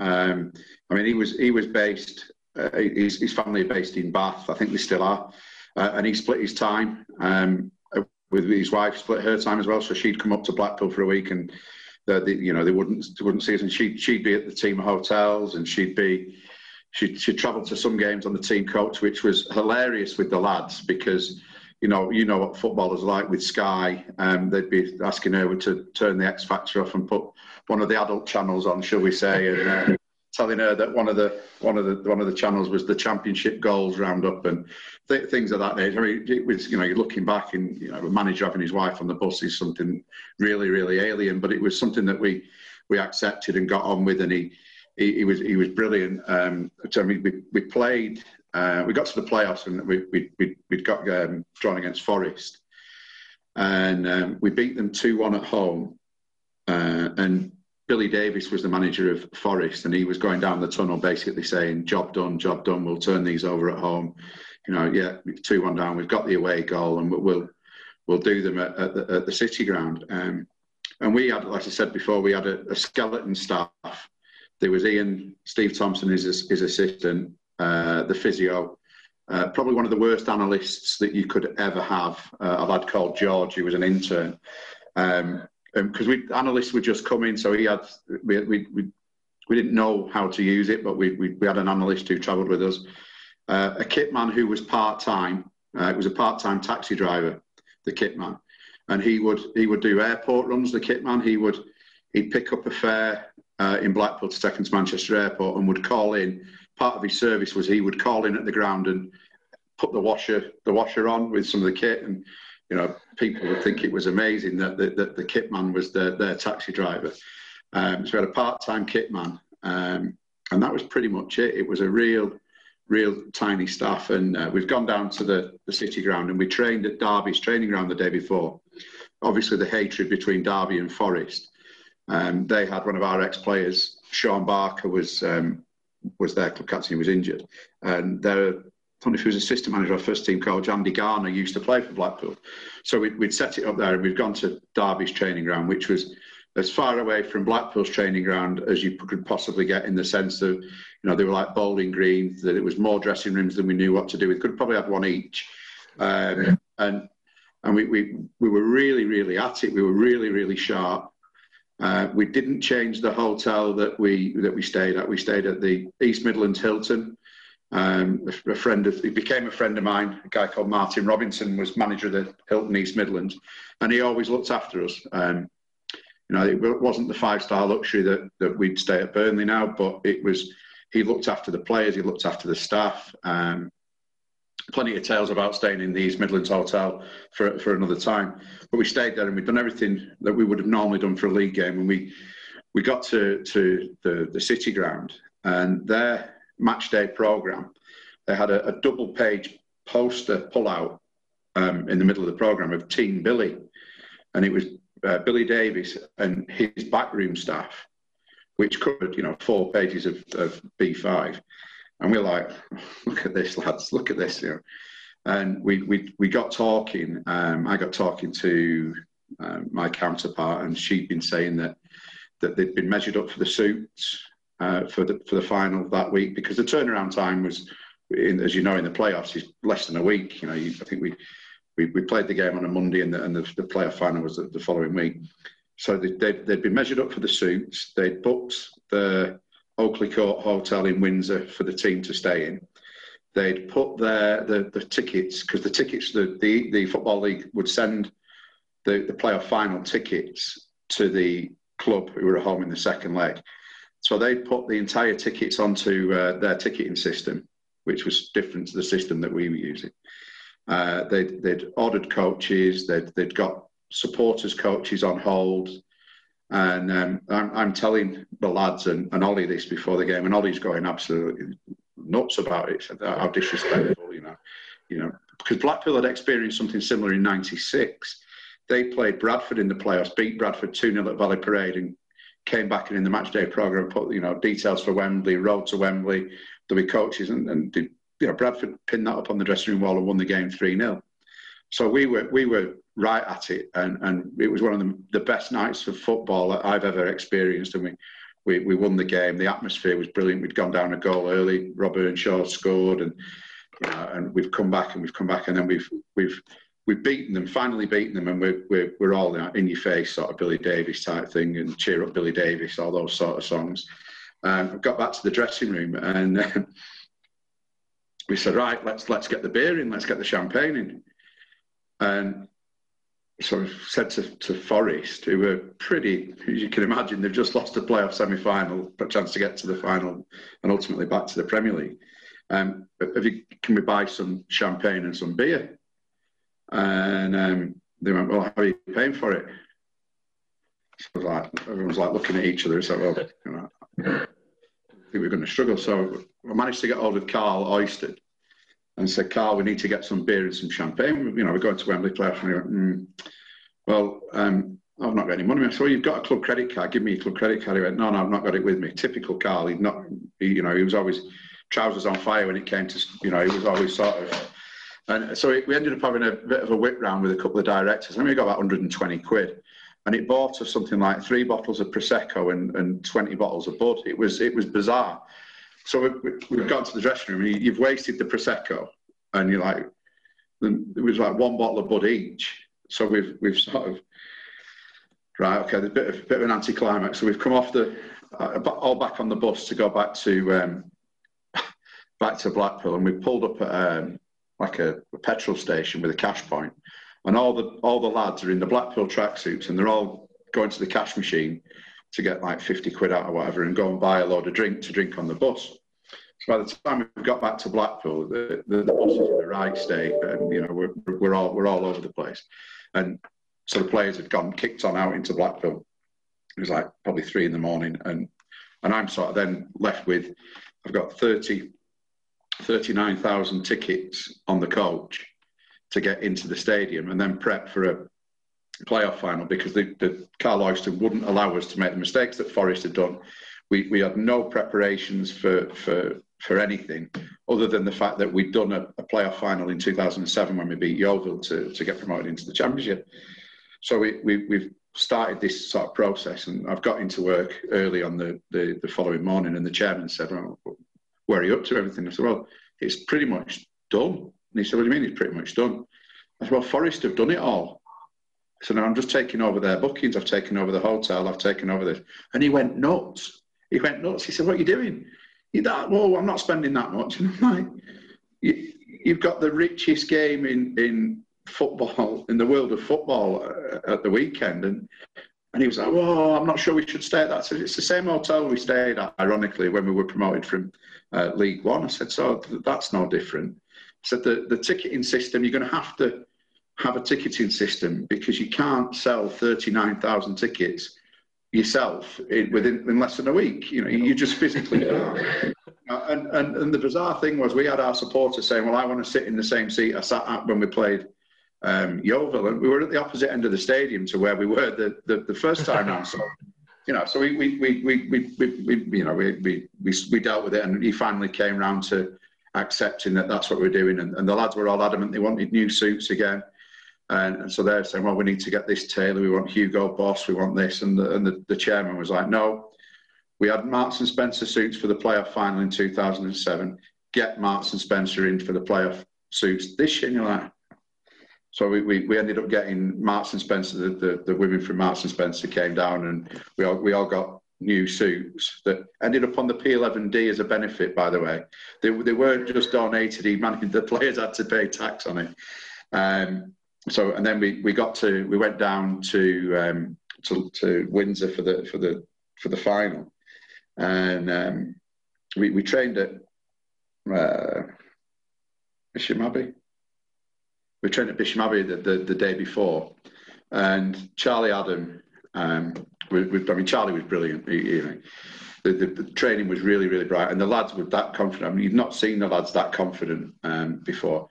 And they were messing about on the last day of training. Um, so we're messing about, and Charlie's put a ball about 25 yards out, free kick, and just smacked it into the top corner, and then just walked off the bus in his kit and sort of like smirking with everyone. And we're all like, Charlie, you know, leave that for tomorrow. He went, I'll do the same tomorrow if I get the chance. And we were like, no, knowing Charlie he'll put it in the wall or, go in Rose or whatever. Uh, and obviously he, he did. We, we got down to breakfast on the morning of the game, and, and Ian and his wife, but his wife was, was with him at the, the, the hotel. Ian and his wife were sat there, and I said, you know, Gaffer, how are you feeling? I've had the best night's sleep ever. I really went, yeah, because I've been sleeping in Billy Davies's bed. He said, I was like, fair one. And, and we, we got to the game and it, it, was it was red hot. It was like 100 and, 102, 103 degrees pitch side. And it was, it was we, we were three three two up going into half time, and we were just never ever going to lose it. Uh, and then the, the, sheer relief at the final whistle that we'd done won it. And uh, it was only when we'd got back in the dressing room that the reality of what that group of players had achieved had, had hit home. So we, Ollie had win or lose. Ollie had said, win or lose, I want a party um, in in London as, as a thanks after the game. Well, trying to arrange a hotel in central London for 200 people at short notice because I wasn't able to reserve anything um, was a challenge. So we'd, we'd got the um, the Royal Garden at Kensington, um, and we'd done that. And the guy who we'd never stayed at the, the, Royal Garden; it was far too fancy for us to ever stay at. Uh, and Martin, the, the manager of the uh, Royal Garden, cracked on he was a Blackpool fan. But I, everywhere I've been since, he's been a Shrewsbury fan, he's been a Burnley fan. so we, have got there, and we've got a, a, a, party, a party on, and it was it was players and close family, um, key key staff from the club, uh, and the, the Oystons and, and, everything. So we, we've we've got there, and we've got the playoff trophy, and we're all euphoric. We've all had a good drink, and so we've gone down, and uh, I said, Karl, you're gonna have to put a free bar on here. So he's like, well, what do you mean? I said, you've just won 90 million quid. You've won the jackpot. You, you give these lads a free bar. It's the least they can do. He, yeah, I'll put five grand behind the bar. And I was like, oh, no, five That's grand. incredible, isn't it? Well, for, for like 150, 200 people.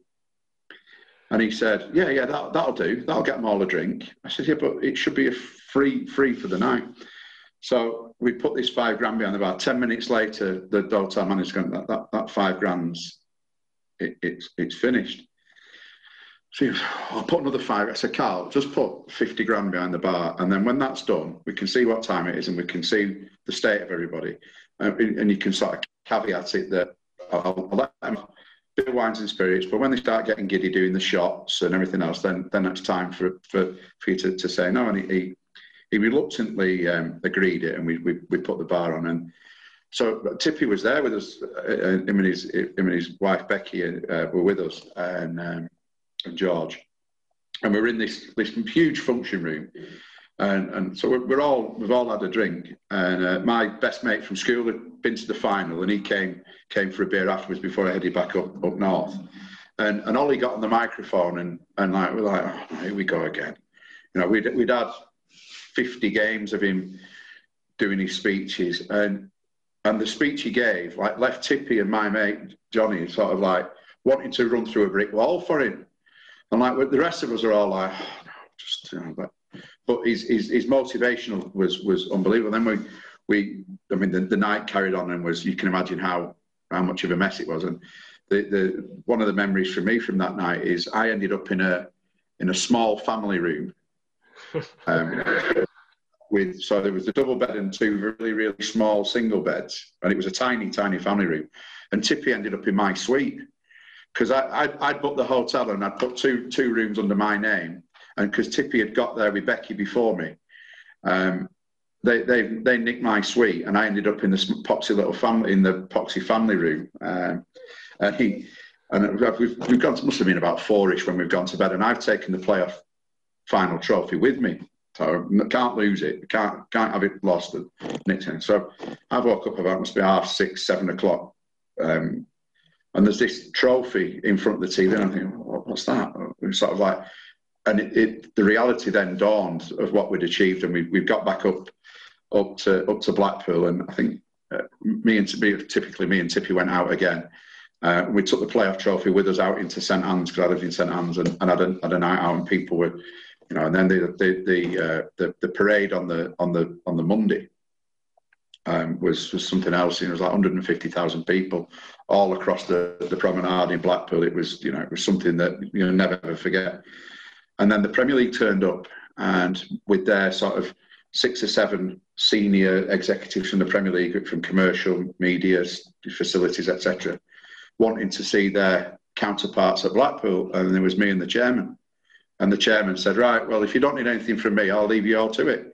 And I spent the day then with the, the Premier League, so the, the media, secretary, facilities, you know, you name it, commercial. I, and I was just sort of like uh, baffled. And, and um, that that summer we we we, we, were building for the Premier League. We, we had to, we, the stadium wasn't going to be finished because we put a temporary stand up. We had to play the first game away from home. Uh, I had a week away with, with Tippy and three other lads going around the 18 county grounds for, for, for charity at the same time as trying to plan fixtures and deal with Premier League and emails. And it was like my annual holiday was a, a week touring the cricket grounds, working and, and getting into some more drunken states with Tippy uh, and the guys. Uh, and we, we, we got to the we got to the season uh, and you know we, we, were, we won four 0 away at Wigan first game of the season and we were top of the table at five o'clock and and it was like what's what's going on and we came back to reality with a bump the next week we were we got beat six at Arsenal um, but you know and and Ollie didn't change you know all through that season he was you know, some of the rants he'd go on in the press, he was, you know, you put him into YouTube and his, his press conferences were gold. Oh, his box office. Oh, you, you, could ask him, you know, what, what you'd think, what he was thinking about, you know, what happened in X Factor on Saturday night. And he would go off on a, on a 15 minute rant about X Factor and, and reality TV. And, you know, he, he was brilliant. But he wasn't given the support he needed by the chairman. Um, you know, we, we, we got to the January and we were in a healthy position and we, we, we missed an opportunity. Um, we could have, we, we, Matt Gilks got injured and, and Richard Kingston was our, our number two and, and Richard wasn't good enough. He'd had a great World Cup with Ghana, um, but wasn't good enough. And, and uh, we could have signed Shay Given on loan from Man City, but he was on 90 grand a week and City wanted us to cover the full 90 grand a week. And there was no way that uh, Oyston was ever going to sanction that when his highest paid player was on probably 12.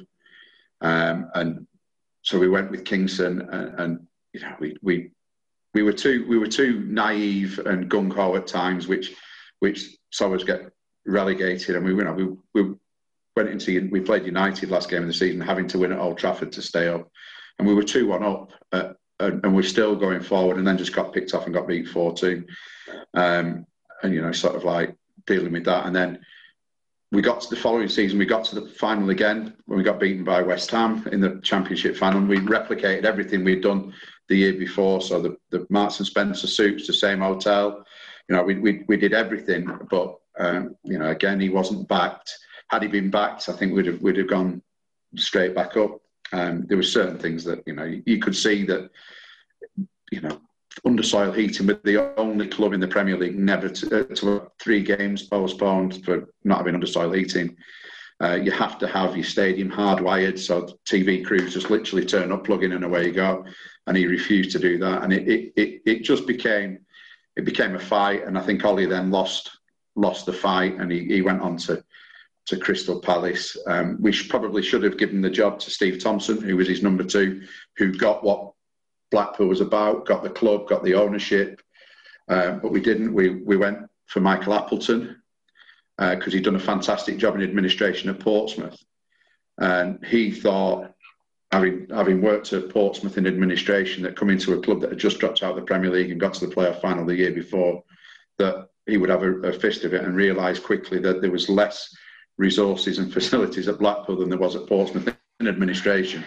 And he, probably like I think he lasted six weeks and went to Blackburn, and then Tomo took up the baton again and was overlooked. And we, we, we interviewed uh, Owen Coyle, and but Owen Coyle's agent had had a previous fallout with Karl Oyston, so that was never going to get anywhere. Sean O'Driscoll, Billy Davies. You know, they, we, we must have interviewed half a dozen people, and we gave the job to Paul Ince, who, who again, socially Ince, brilliant, absolute brilliant, great company off the field. Um, and and he came in and he, he, studied the ship, and we start off this first full season that Ince was in charge really, really well.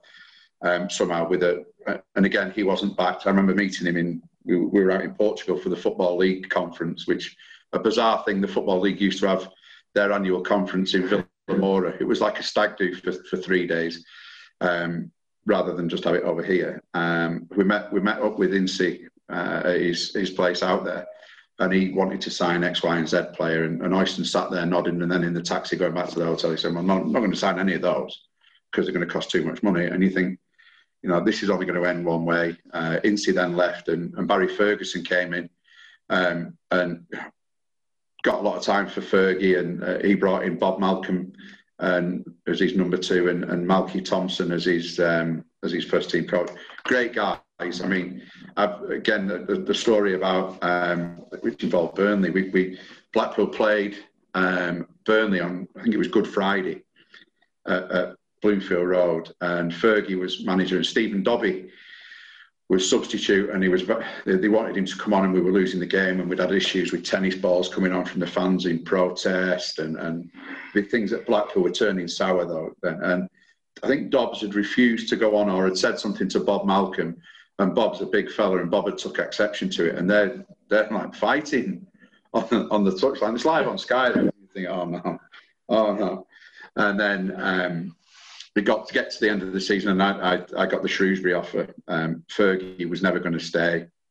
Uh, Blackpool was only going to go one way, uh, and I, I uh, headed down to to sunny Shropshire. Uh, having not done the due diligence I probably should have done, I was just desperate to get out of Blackpool.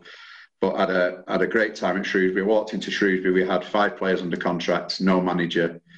Um, uh, an assistant manager who had been caretaker that desperate wanted the job, but I think by his own admission wasn't ready for it. Uh, so the, the, the chairman was was keen on on a couple of people. I said you need to see Micky Mellon, someone I'd known from when he was at Fleetwood.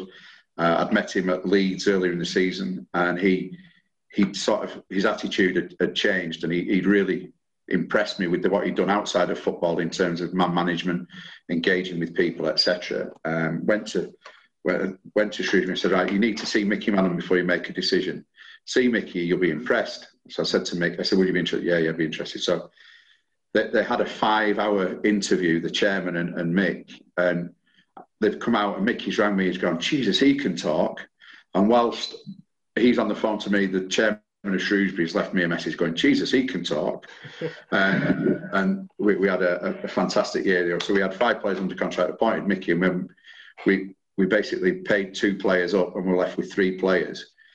And we must have, and I'm going to call it interviewed, we, we recruited a full squad, but we interviewed players because we wanted to make sure that we had a group that bought into what I wanted to do community wise and what bought into what Micky wanted to do on the field with his work ethic. But Micky, uh, like me, we lived in Blackpool at the time and um, he bought into the Shrewsbury, the, the, culture, which I thought brilliant. I'll just go and do in, in Shrewsbury. I'll do exactly what I did in Blackpool and this will be easy, not realising that it's a completely different demographic. The people of a Middle England market town's mentality is completely different to that of a, a seaside northwest town. Um, so I learned quickly. I, I, I, went out on my first first week, first and second week. I went out to see the fans to see what they wanted, and uh, I've gone with armed armed with facts and figures and budgets and you know number of players used, all, all the sorts of things that you'd think a football fan would want to know, having the club been relegated the previous season, and he's sort of like, right, well, fresh brew, Micky Mellon's about this, I'm about that. And so I've got there and I bought everyone, there must have been 20 people, bought them all a pint, bit of, bit of food, and I'm thinking, right, here we go. Right, lads, what's the what's the um, the biggest issue you've got? And I'm thinking relegation, no players, got it completely wrong. The, the biggest issue they had was their identity because they traditionally wear blue and amber stripes, and that when they'd moved to the new stadium, they changed the club badge and they wanted to go back to the previous badge. And I sat, sat there, I'm thinking, you've just been relegated to the bottom tier of English football. And I said, lads, you've just been relegated to the bottom tier of English football. Yeah, yeah, that happens in football. We get that you, you promotion and relegation, but we wear blue and amber stripes and we want our traditional badge back. So we, I can do that. That's that's easy. And they went, well, you, you won't be able to do it. You won't be able to convince the chairman that we want to do it.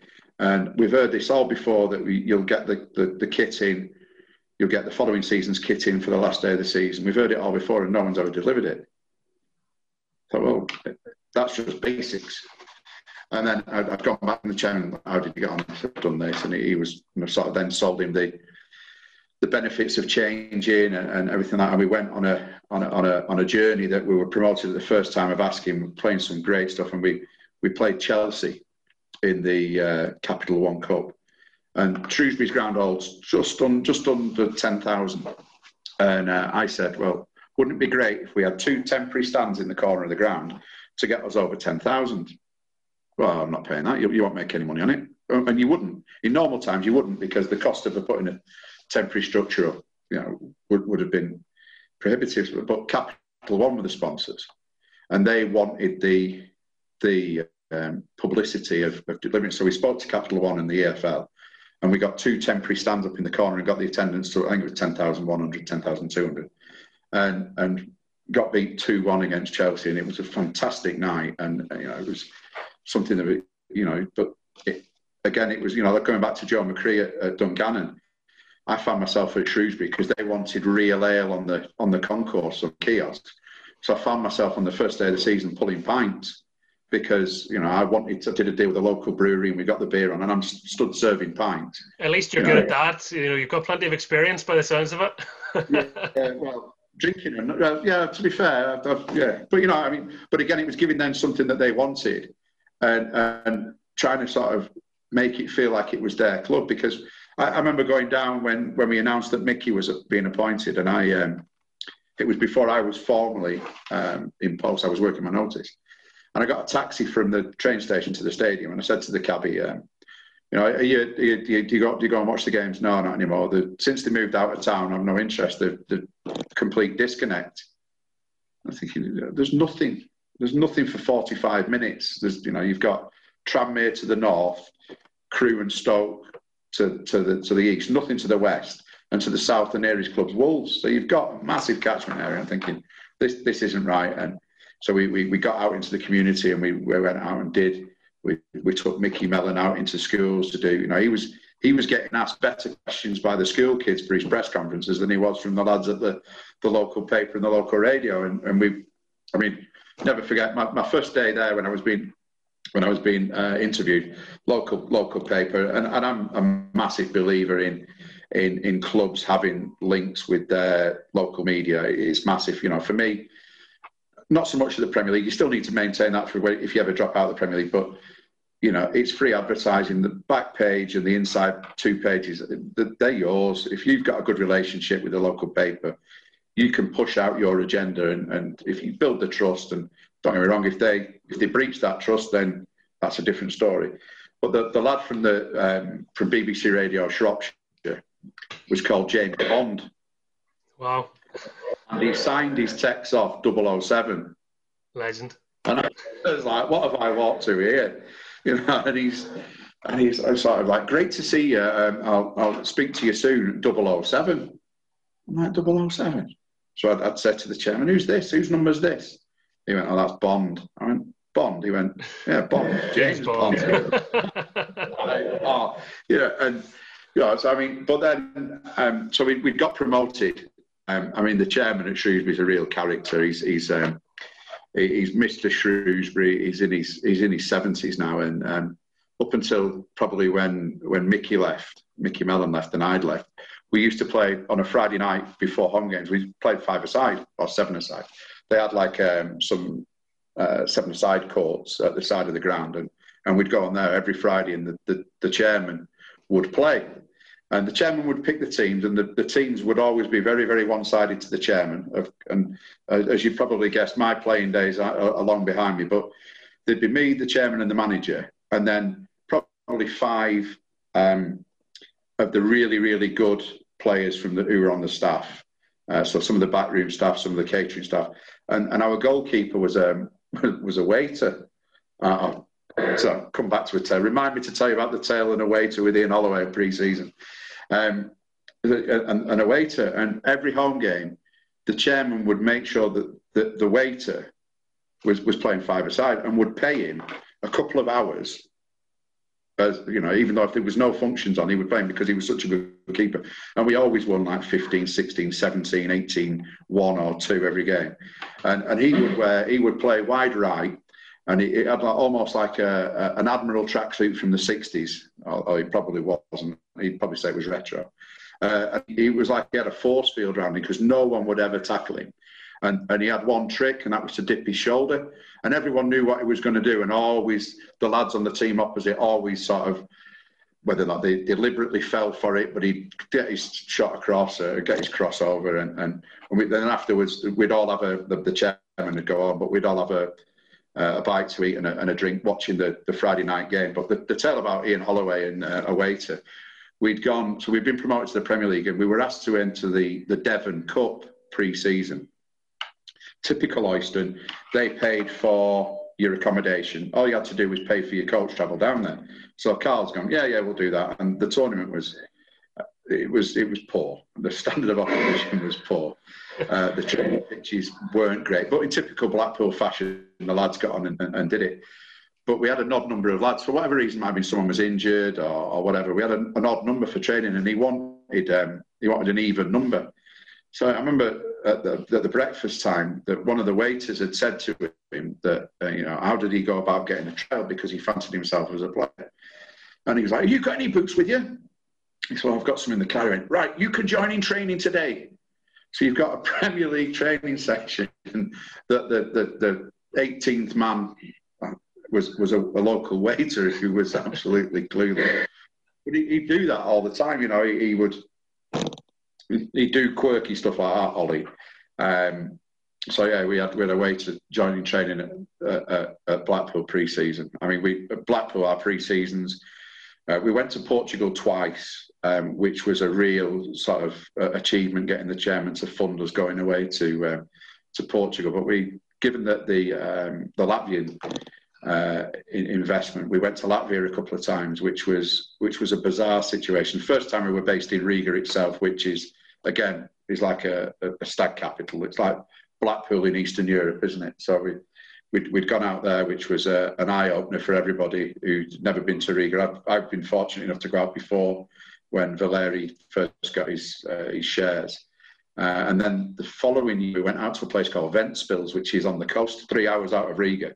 Mm-hmm. Uh, and the hotel we were in was, if you can think of a, st- a stereotypical old Russian hotel. Yeah. That was it.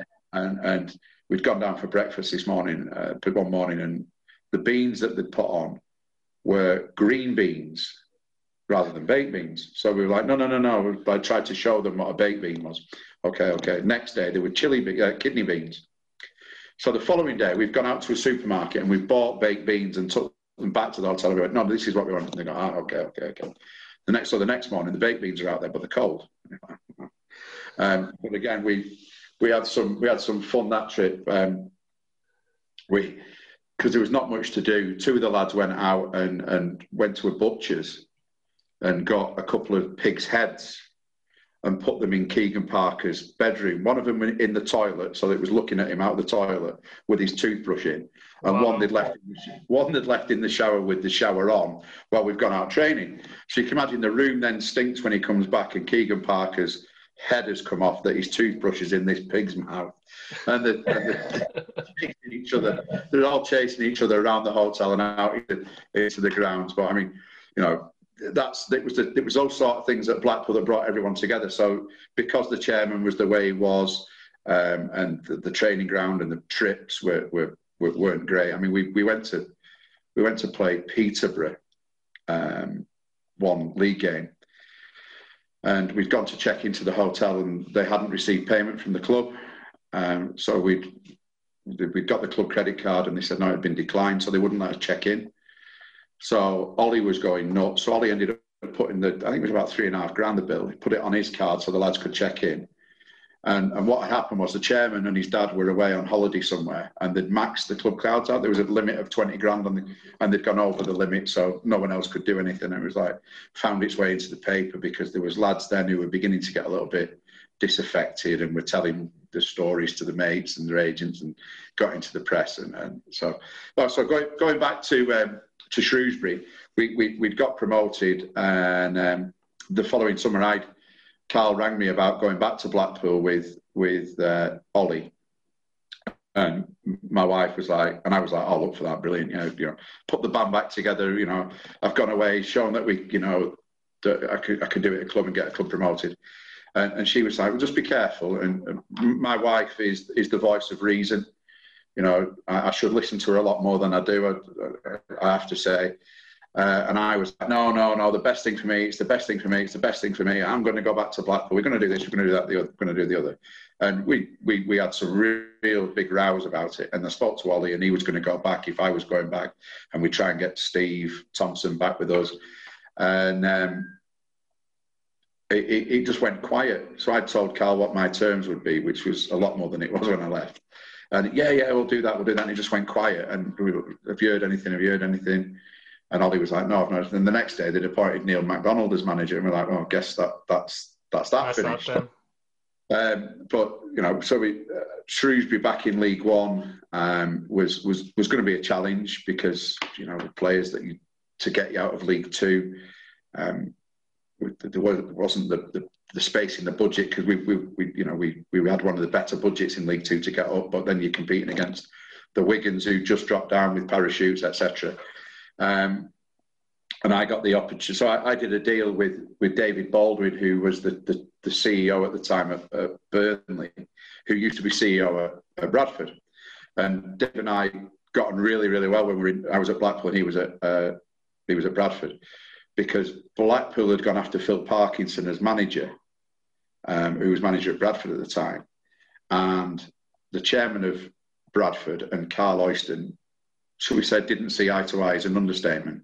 And Dave and I had to sort of surf our way through that. And they then came after one of um, Blackpool's players on loan, and, and I was like, I'll try, but because it was the right move for the player, but the personalities above prevented it.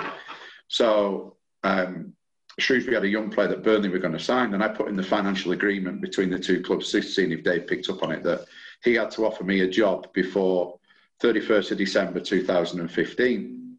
And he rang me. Said, "I've seen that. You know, you, you, I said, "Well, I'm just glad you have." I said, "It's um, glad that you checked these financial agreements." And he and he was like, "You know, why do you cover every single base?" I said, "Well, said you have to." I said, "Come on, Dave, you've got to cover every base. You know, if Burnley win the Champions League and this player plays." You know, half the games in that campaign, then Shrewsbury should get some money. So we chatted. He said, yeah, yeah, do, you, do you want to move to Burnley? And I said, well, I said, I'd be open to a conversation. Because by then, my wife, who worked in Chester, she'd moved back to Warrington and and um, had become. She was pregnant with our with our first child, and uh, I said, well, you know, wife's pregnant due in March. I can't keep coming up and down to Shrewsbury. I can't expect my wife and, and, a, and a newborn to be coming up and down to Shrewsbury, even though I had a lovely flat, really, really nice flat in the centre of town. It was, it was a stunning place. Um, can't expect it to do that. It's not fair. So yeah, I'd, I'd be interested if anything came out.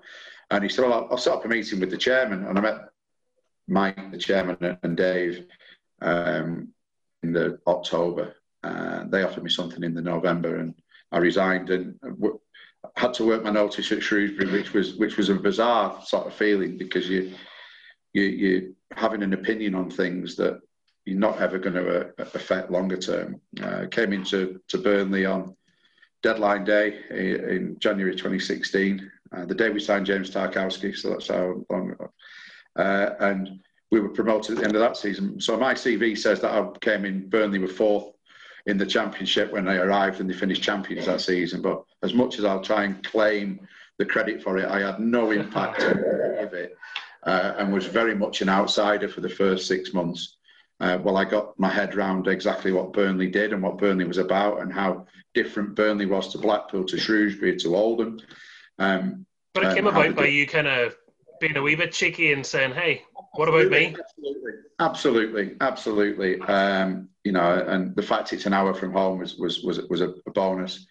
Um, I, again, I, I came into Burnley and I couldn't believe how many free bars there were um, after promotion. Uh, I think there was there was four or five events. There was a free bar at everything, and I sort of like, and I, I, I didn't join in because obviously we we you know, got a, a, at that time I had a two or three month old um, baby. But I mean, the the club is, is is it's a great club to work for. I mean, that I've learned so much in my five years here about the way they treat people, the way they treat staff. First and foremost, the way they treat the staff, and it's the little things. So the gaffer here, Sean, every Christmas, every full time member of staff gets um, a bottle, but it's a personalised bottle.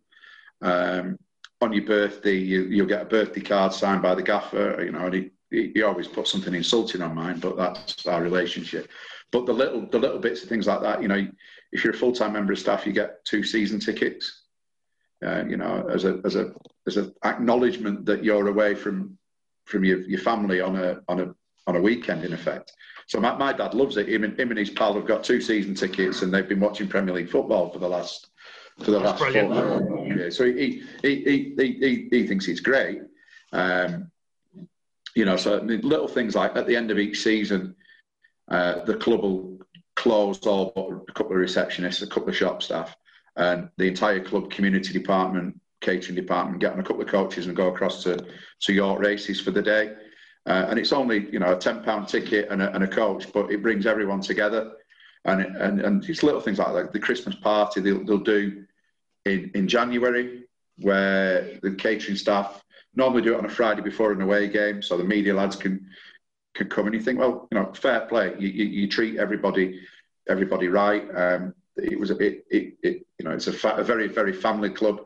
The, the new ownership have come in and they're their, their, their beliefs is all about family, you know, and Sean's beliefs, as I said uh, yesterday, Sean is family first, and, and the new ownership absolutely, you know, do that. Alan, the, the chairman, will in an evening if he needs to speak to me, he'll always send a, a message first because I've, I've, now got two young kids and, um, and a third due in, in the summer.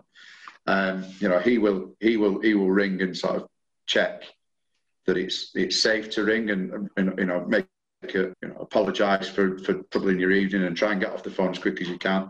Likewise, when you're travelling back from an away game and you've got a long distance, he'll get one, either he will or one of his partners will ring just to chat about the game and make sure that you're okay and you drive home. You know, so driving back from, from Brighton on a Friday night can be can be a lonely place in the middle of a lockdown. Um, but you know, so I, I can't I can't speak highly enough of, of, of the people here um, it's, it's, I call it a proper club with proper people. Um, you know, it, it, does need to, you know, needs to push forward internationally and, and globally, but it, its links within the community is is is massive. The Burnley the community stuff is really impressive. Actually, I printed this out because there was no way I was going to remember it, but I, I had a look in the website and facts and figures. Um, yeah. I love that there's there's numbers and people can go and actually have a look about how you're impacting. You know, 33,000 individuals have engaged with us over the last 12 months. The fact that you've invested nearly four million into the community, and uh, that was as of earlier on. I'm sure you know those figures yeah, are ticking I, away I, all the time. Yeah, our, our I mean, he, he left us uh, on Monday. Our, our, CEO, who was responsible for, for, I think five years within the in the in the community, maybe longer, five or six years in the community department. Absolutely fantastic, you know. and He he was allowed.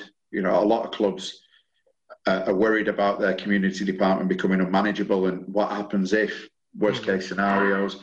And, and, and Neil did a fantastic job um, developing that, and, and Sarah's coming and we'll, we'll, we'll push it forward.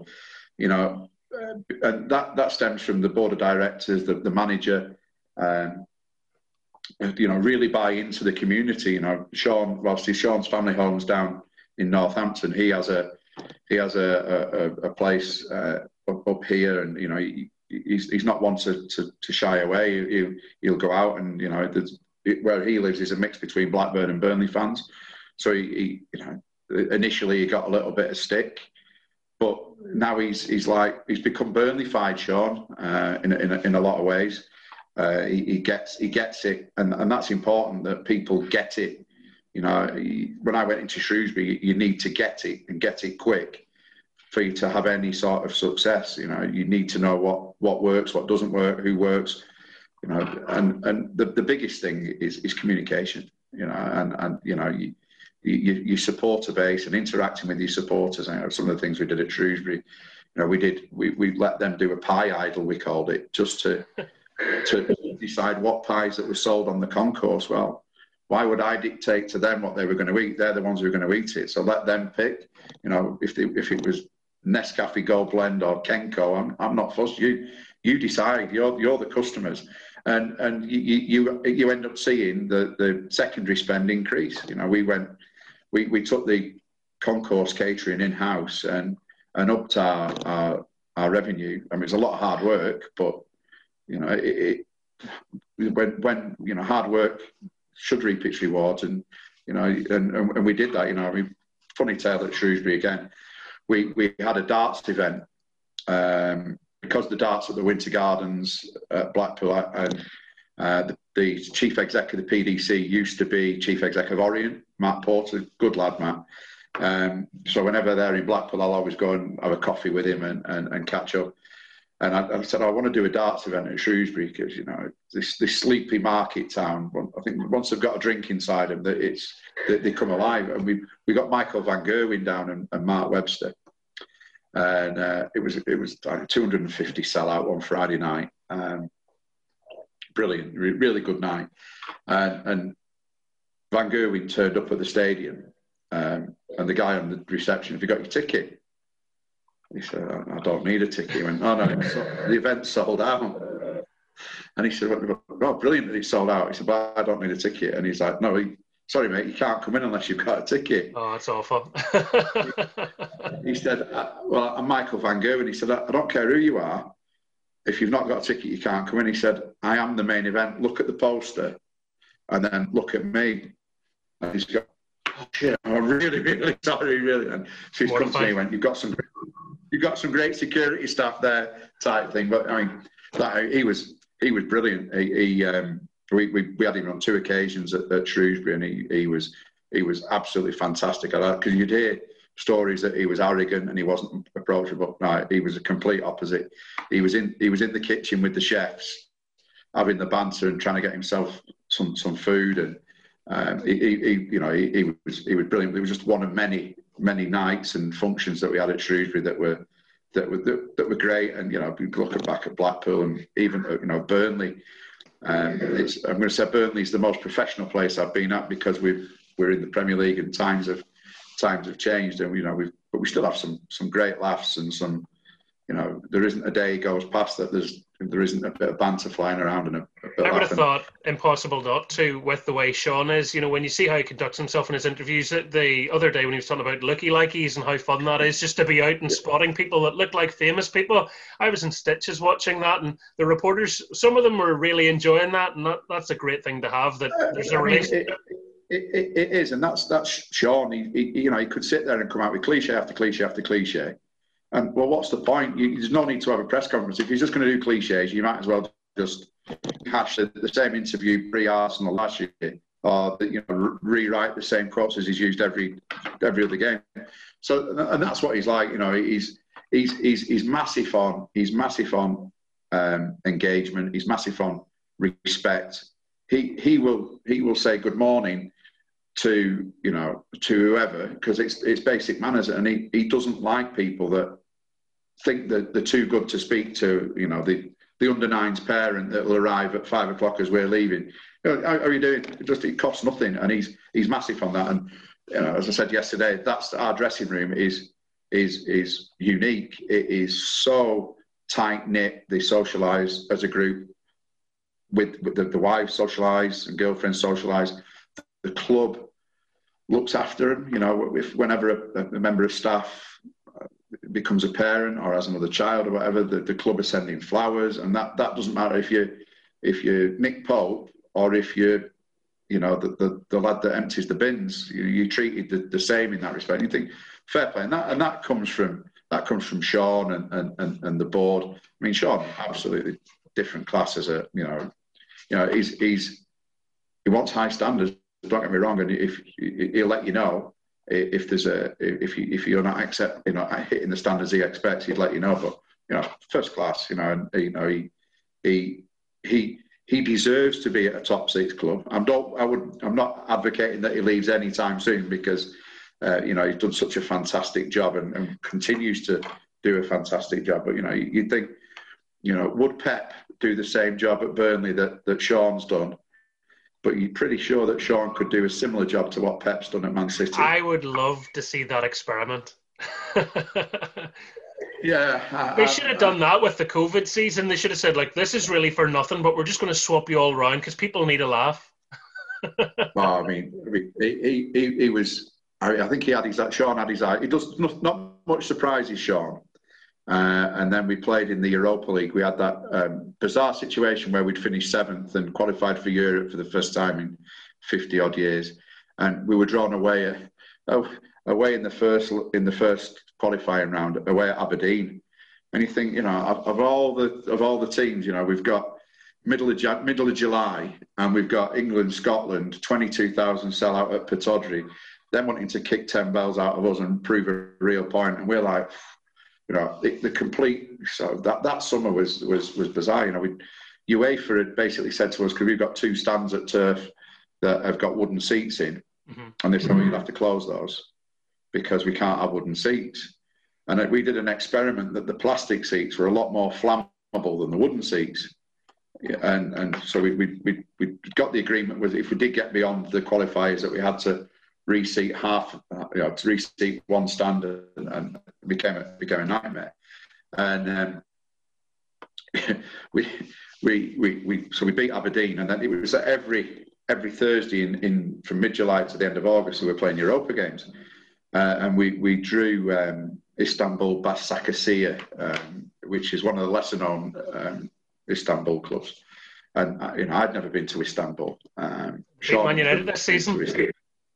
Yeah, they did, and, and they're, they're, having a stinker. I've, I've kept in touch with. Um, you know, it's surprising when you when you play these teams, you, you, you keep in touch. Uh, Mustafa at um, Istanbul, we, we we swap texts on a regular basis, and um, you know, it was like we'd gone out for the recce to, to get the team hotel um, arranged and, and look at the routes and go to the stadium and, and just generally check on things. And I'd never been to Istanbul, and it was like something off one of these films that you see when you walk out. It was it's east meets west, obviously, because of, and it's like wow. And we arrived there at like eleven o'clock at night, and it was it was it was it was a scary place. You know, for a working class lad from Oldham that on ever does two weeks in Tenerife type thing, it was like whoa, wow. Uh, so to, to go out there and, and the, the added thing of us because we we we're not one of these teams that take security with us and and you know we the, the lads that we played at Spurs on Saturday on Sunday the lads have gone back to Euston to get the train back home and because they're there 20 minutes early they're, they're wandering around getting a a magazine and something to eat and drink from WH Smith, and you're thinking, I, I, I can't see Marcus Rashford getting a bottle of pop in, in, in WH Smith's and a, and a magazine. But, you know, that's what Sean wants. He wants us to retain our, our earthiness. But we've, we've gone out to, to Istanbul for the recce. And so, right, we need to create a, an area that all Burnley fans can go and have a drink. Right, okay, so we've, we've gone to um, the various squares in Istanbul and, and sort of like, you know, the, the, the, tanks with water cannons. Oh, what's that? Oh, well, that was the uprising last year. Those are the water cannons, and you know, they're, they're still there. And we're like, scary this place. So we, we found an area, and we've gone and seen some bar owners and got everything ready, and left a load of Burnley shirts, only to find out that that's the the area of Istanbul that um, the team Besiktas use Okay. And their high supporters are based there on a match night, and they were at home on the same night as Başakşehir, so it was a complete shift. And we went out to um, to to uh, the, Blue, the Blue Mosque in the square there, uh, and and you know having to arrange transport for six seven hundred Burnley fans to get from the centre of Istanbul out to the stadium where the, the, the, club aren't a popular club because the, the president's involvement and all the sort of political sort of connotations that are involved in that. Uh, so we went out there and um, it was Joe Hart's first game, and Harty had, had arrived at Manchester Airport to travel with the team. And we'd agreed that the, the ancillary staff, so the ticket office staff, the stewards, the media lads, uh, wouldn't travel with the team because he's, you know, they wouldn't travel with the team normally, so we tried to keep it as normal as possible. And Harty had turned up and uh, he'd left, he brought his out of date passport. Oh, no. Oh, no. So we managed to get Harty onto our um, our flight, which was a scheduled Manchester to Istanbul flight, and so I put him in, in, in business class. And, and Joe, I'd worked with Joe at Blackpool. We'd signed Joe at, at Blackpool the year we'd got promoted from League One. So I, I sort of knew of him and, and so I looked after him and we took him in. And, and so he's in, he's in first class. And word had got round that he was in first class. And quite a lot of Burnley fans on this scheduled flight from, from Istanbul. And Harty's got his seat back and is asleep. And there's, there's throughout the, the four hour flight, there was just a procession of Burnley fans walking sort of like up, up the flight. Oh, Joe Hart's asleep and taking pictures of Joe Hart asleep. And then we've sort of had to say to the cabin crew, can you just give him a bit of, well, you know, the toilets, but the toilets in first class and not the toilets in. So we got, Joe was brilliant about it. He was sort of laughing. And when he sort of, you know, you'd see one eye open and Joe sort of like, do you want a photo? And he'd sit up have a phone. Well, when he's done all those commercials, Matt, you know he's he's going to get even more attention. it's a fair one. It's a fair one. I mean, he, he uh, so he made his debut out there, and um, then we, we played him at home, and we we had, had all sorts of issues because we wanted to um, beam the game back from from from Istanbul, uh, and, and, they they wanted to charge hundred thousand euros to do it, and we we said no, we're not paying that. It'll be reciprocal. You you let us have access to your streams. We'll let you have access to ours. They said no, and then we refused them access to the stream when we came back, and it became a, a, a, almost like a, an incident, but it was it was it was tense. Uh, and then so they didn't want to. They wouldn't because um, you have you're responsible for your own fans when you go away in Europe. And, and we stewarded it really, really well, and, and, and we had we had no issues at all um, in, in in Istanbul. We had some issues in in, in Greece, and um, we, we managed it really, really well. But they refused to to to manage any any fans that were coming, and, and we were saying, well, well, we don't we don't have any fans that travel away because of the political, but intelligence then showed that there was going to be Galatasaray supporters and Besiktas supporters turn up to support Burnley because of the hatred for Başakşehir. So that, um, like, oh no, this is going to be. We ended up banning uh, any uh, anybody who hadn't purchased a, a, ticket from Burnley before, and still had 20 or 30 Turkish supporters turn up to watch the game. And you know, fortunately, there was no trouble, and, and we, we accommodated them. But you think, well, this is a this is a, a real sort of learning curve. And then we win the game, and then the following Thursday we're in Athens, and you know you, you, you're trying to get directors and staff and, and stewards and people out to, to Athens. And there's no direct, there was one direct flight from Manchester that left at silly o'clock that was sold out. So we're having to, I'm having to co I became a travel agent, you know, sort of full time whistle I was going to say, right. glad you were doing this with, with Burnley and not Blackpool, aren't you? Well, to be fair, we wouldn't have had the staff. We, would, yeah. we just it'd have been it'd have been me. I'd have been doing tickets. I'd have been doing media. I'd have been doing anyway. But uh, you know, we, you sort of like having to coordinate people to get there on on real limited time, and and fortunately worked really really well. But we had people going via Munich, some going via uh, Frankfurt, some going via Paris one or two going by Copenhagen, and then having to bring it all together at the other end in Athens to, to get everybody from the airport to the hotel. And the, the, the team the team worked really really well. The only the only issue we had in um, in Athens from a, a, a, playing point of view is that um, we, we couldn't train at the pit at the stadium because the pitch at the Olympiakos was was horrendous. So they'd arranged for us to train um, at another club in in Athens on their pitch. And so we've got it all sorted, police escort, this, that, and the other. We'll, we'll train first. We'll, on the way back, we'll go to the, the stadium. Uh, and Sean decided to change his mind at the 11th hour. and we've rocked up at this stadium and it had a running track around it. And there are like local runners running around this running track and he's going he's going nuts. We, we, we've got so we haven't got used to the stadium for another half an hour. And the pitch was the pitch was horrendous. And, and the gaffer shouting at me the, the facilities aren't great. We need to get people out, and this is not right. That's not right. And so, you know, because everyone speaks English out there, they understood what he was saying, and they were a bit not miffed, but they were sort of like, "Oh, cheers, you know, thanks you." And then at the end of the session, he went, "Right, ask him if we could come and train on it in the morning."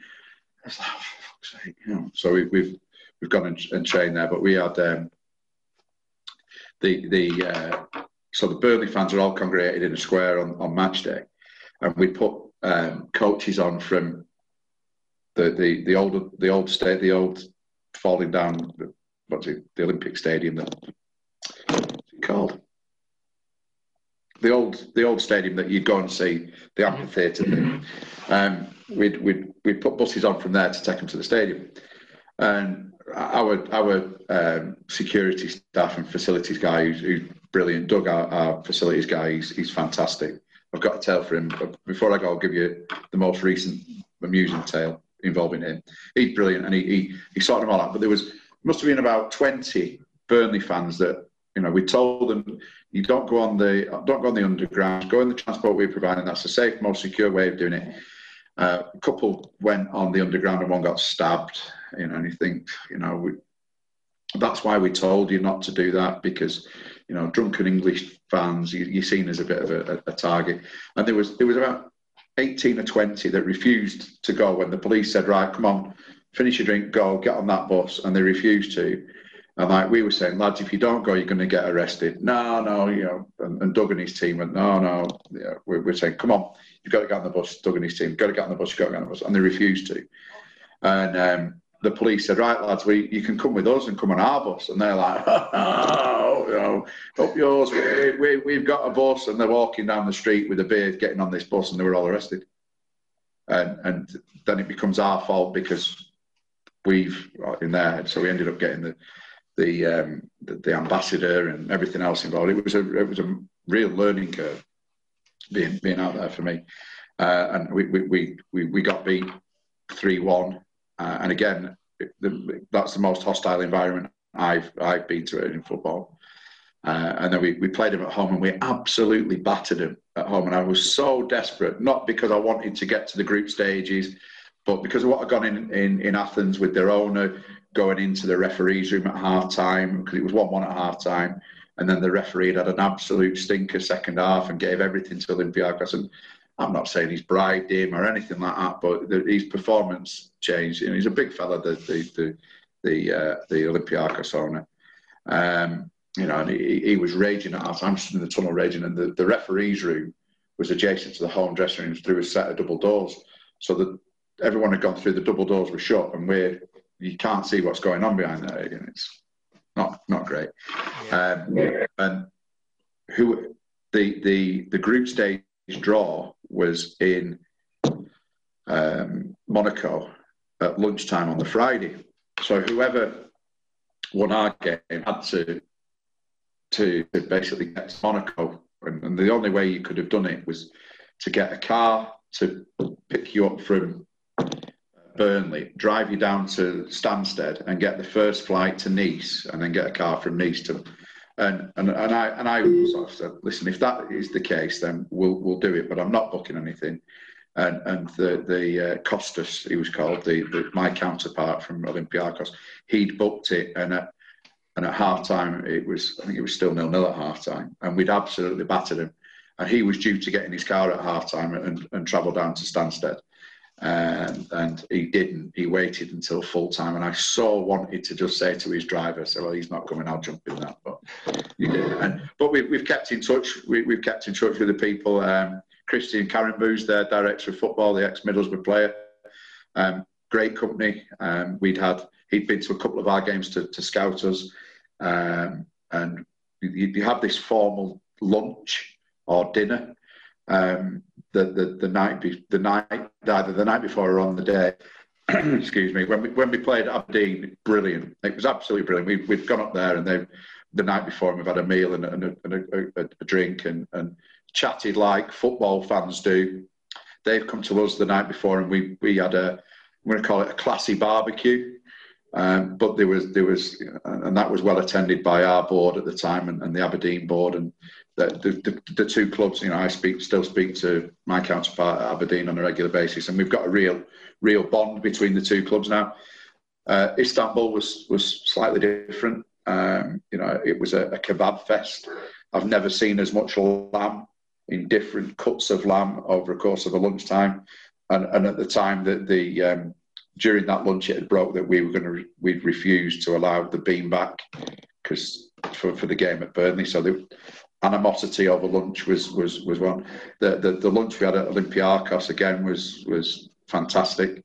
You know, they, they, they, it was real sort of you're almost like royalty for, for that afternoon and um, speeches. You know, I was I was sort of given our I was the one who, who had to speak on behalf of Burnley and uh, sort of not embarrass myself by lack of understanding. You know, I managed to get my dates mixed up when about Aberdeen winning the Cup Winners' Cup in the early '80s. I got I got the year wrong, which was sort of embarrassing, but um, we look back and laugh. Yeah, it does. It does, especially when you put on the spot. It, it, you know, exactly. on, you, yeah. you stand up and, and thank them for their hospitality and uh, assistance. You know, like da, da, da. You know, normally I've got a lot to say, as you, as you can tell. Um, but going, going back to Doug, Doug, brilliant tale this one. Uh, Doug's Doug's top top guy. He's our facilities operations man.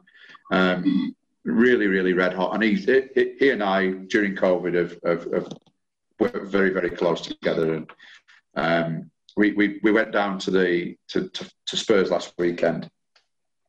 Went on the we we've been driving everywhere, and we both sort of said, listen, nobody on the train. You got to wear your face mask. So let's let's just go on the train get down there late Saturday evening for match of the day, have a, have a sandwich and a, and, a, and, a, and a drink in the room, watch match of the day, jump on the coach because we, we have, to go. We, we travel with three team coaches now to away games. So we'll jump on the team coach when the the lads, the couple of medical lads going in advance to set up and the kit man and, and what have you, and then we don't have to. And then we'll get the train back Sunday night you know, been, been, yeah, great. So we've got the train. There's nobody on the on the train. We didn't see anybody from getting on. I didn't even see him, to be fair. Um, I was listening to um, uh, the Andy Woodman podcast and under the under the cosh, brilliant. Um, so I'm chuckling away listening to that. Got to the got to the, the hotel right. See in the morning, half nine on the bus. Yeah, great. So that the hotel, uh, which is the courthouse hotel in Shoreditch, which is literally as it says, the old court brilliant place, fascinating place. It's got the the cells where the Krays the Krays were kept. Um, oh yeah. part, part, of the, part of their USP is, is, that, but it's a sort of stunning hotel, stunning hotel in Shoreditch.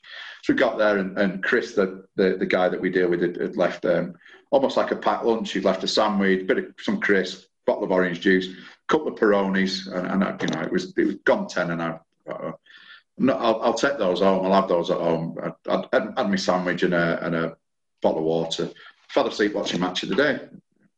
And it was one of those rooms where if the aircon's on, it's too cold. If the aircon's off, it's too warm. You too many pillows and cushions, you know. So I've come down in the morning. I said to Doug, I said, uh, did, you, you sleep okay? And he was like, no, not really. I said, no, you know, you, you don't normally do you in a strange hotel, blah, blah. I, woke up hallucinating at three o'clock.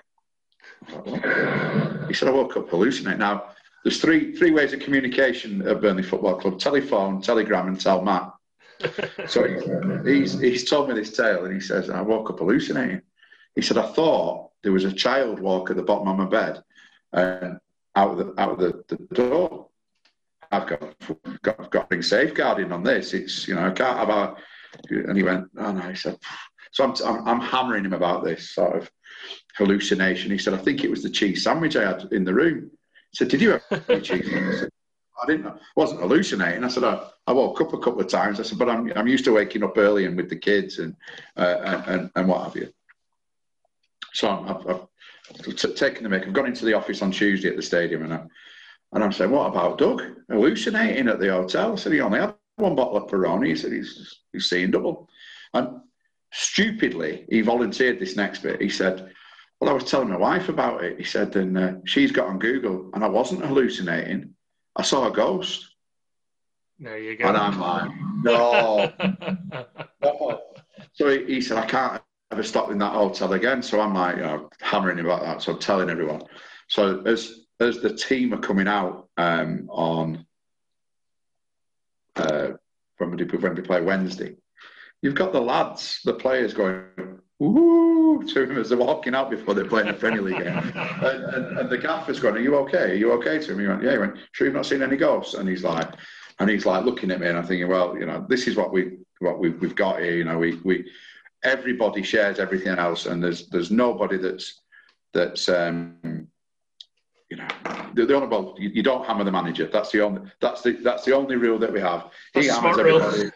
yeah, we, yeah, well, it is, and you know, it's it's uh, people should should learn that. But you know, you don't hammer. You know, we all hammer each other. We we, we all respect each other in the job that they do. Um, you know, we, we we've got a real tight tight knit group of people, and particularly over COVID, it's it's brought people closer together and and working a lot closer, and, and, and people probably got a lot more respect for the job that everybody else is doing because you see it firsthand. Um, you know, I, I, can't wait for fans to get back in. To be fair, but um, you know, it's it's been a, a massive learning curve. Um, the, the, the last 10, 12 months as, as, it's been now, hasn't it, since the, since they started. Um, but you know, you, you, look back and some of the some of the things we've done, and you know, the, we've we've following Satnav out of, out of stadiums and getting lost, and ended up in the centre of London, and you know, coming back from Crystal Palace on a on a middle of middle of July uh, a, after a, a, night kickoff, and you're sort of like driving through the centre of London, wondering where you are, and then, we've we've gone in convoy in the past, and I've sort of rang the lad who I think is uh, at the front of the convoy saying, "Where's Doug gone?" And he said, "Well, he's behind me," and I'm like, "No, I'm behind you," and "No, you're not," and he's like, "Well, where are you?" I'm on the North Circular. He's like, "Well, we're on the M1." type thing you know so we've had we've had we've had some we've had some laughs and and I think that's that's the the big thing of football is is you've got to you've got to put a smile on, on people's faces. You know, you don't get too carried away when you win. Don't get too carried away when you lose. Um, you know, you've got to carry on. You know, smiling and, and you know one of the things that you know I try and do is put a smile on people's faces in the office, be it here at the training ground or at the stadium, because you know life's a serious thing, and you know I think we all we, we all would love to win the Euro Millions and not have to work for a living, but you know, at the end of the day, we're, we're, we're all in it together. You know, the, the, the, same goal is to get three points, stay in the Premier League in, in, in Burnley's case. And if we can pay that, you know, play our little part to do that, then, then we do. And for, for me, you know, the, the, the, the I've been involved in, in this for, for 20 years and I've seen so many things change. And the things that we were doing with Steve McMahon back in, you know, 2002 are, are, are distant memory. It's, it's you know people say oh it's the same as it was. No, it isn't. You know it isn't. It's a lot more professional at all levels. You know the, the standards are a lot higher, expectations are a lot higher, players are a lot fitter. You know the, the pitches even now, you know, 20 years on are, are much better. You know so it, it, it it's changed, and and I, we we say here that if if we don't keep moving forward and we stay standstill, then we'll dropping behind everyone else, and, and you know we've got to keep doing what we do. So um, there you go. That's um, it's a, a brilliant a potted history. It's a brilliant story that you have.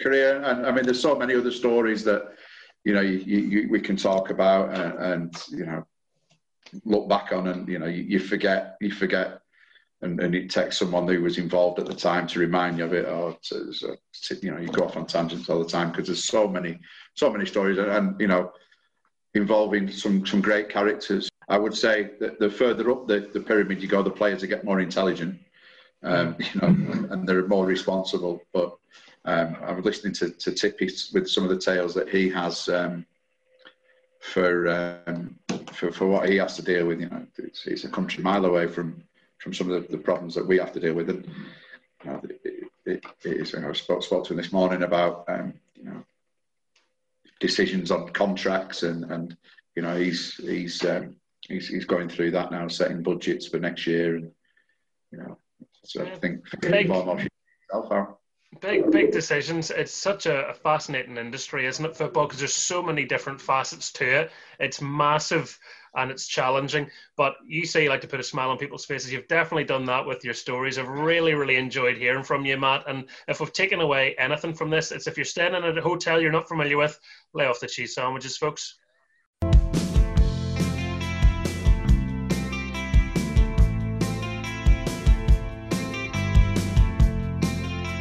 Thank you for listening to the Michael Clark Show podcast. You can follow me at M Clark Show on Facebook, Twitter, and Instagram. Check back every Wednesday for a brand new episode, which you can download as a podcast wherever you get your podcasts from. You can also watch the entire interview via my YouTube channel. That is youtube.com forward slash The Michael Clark Show.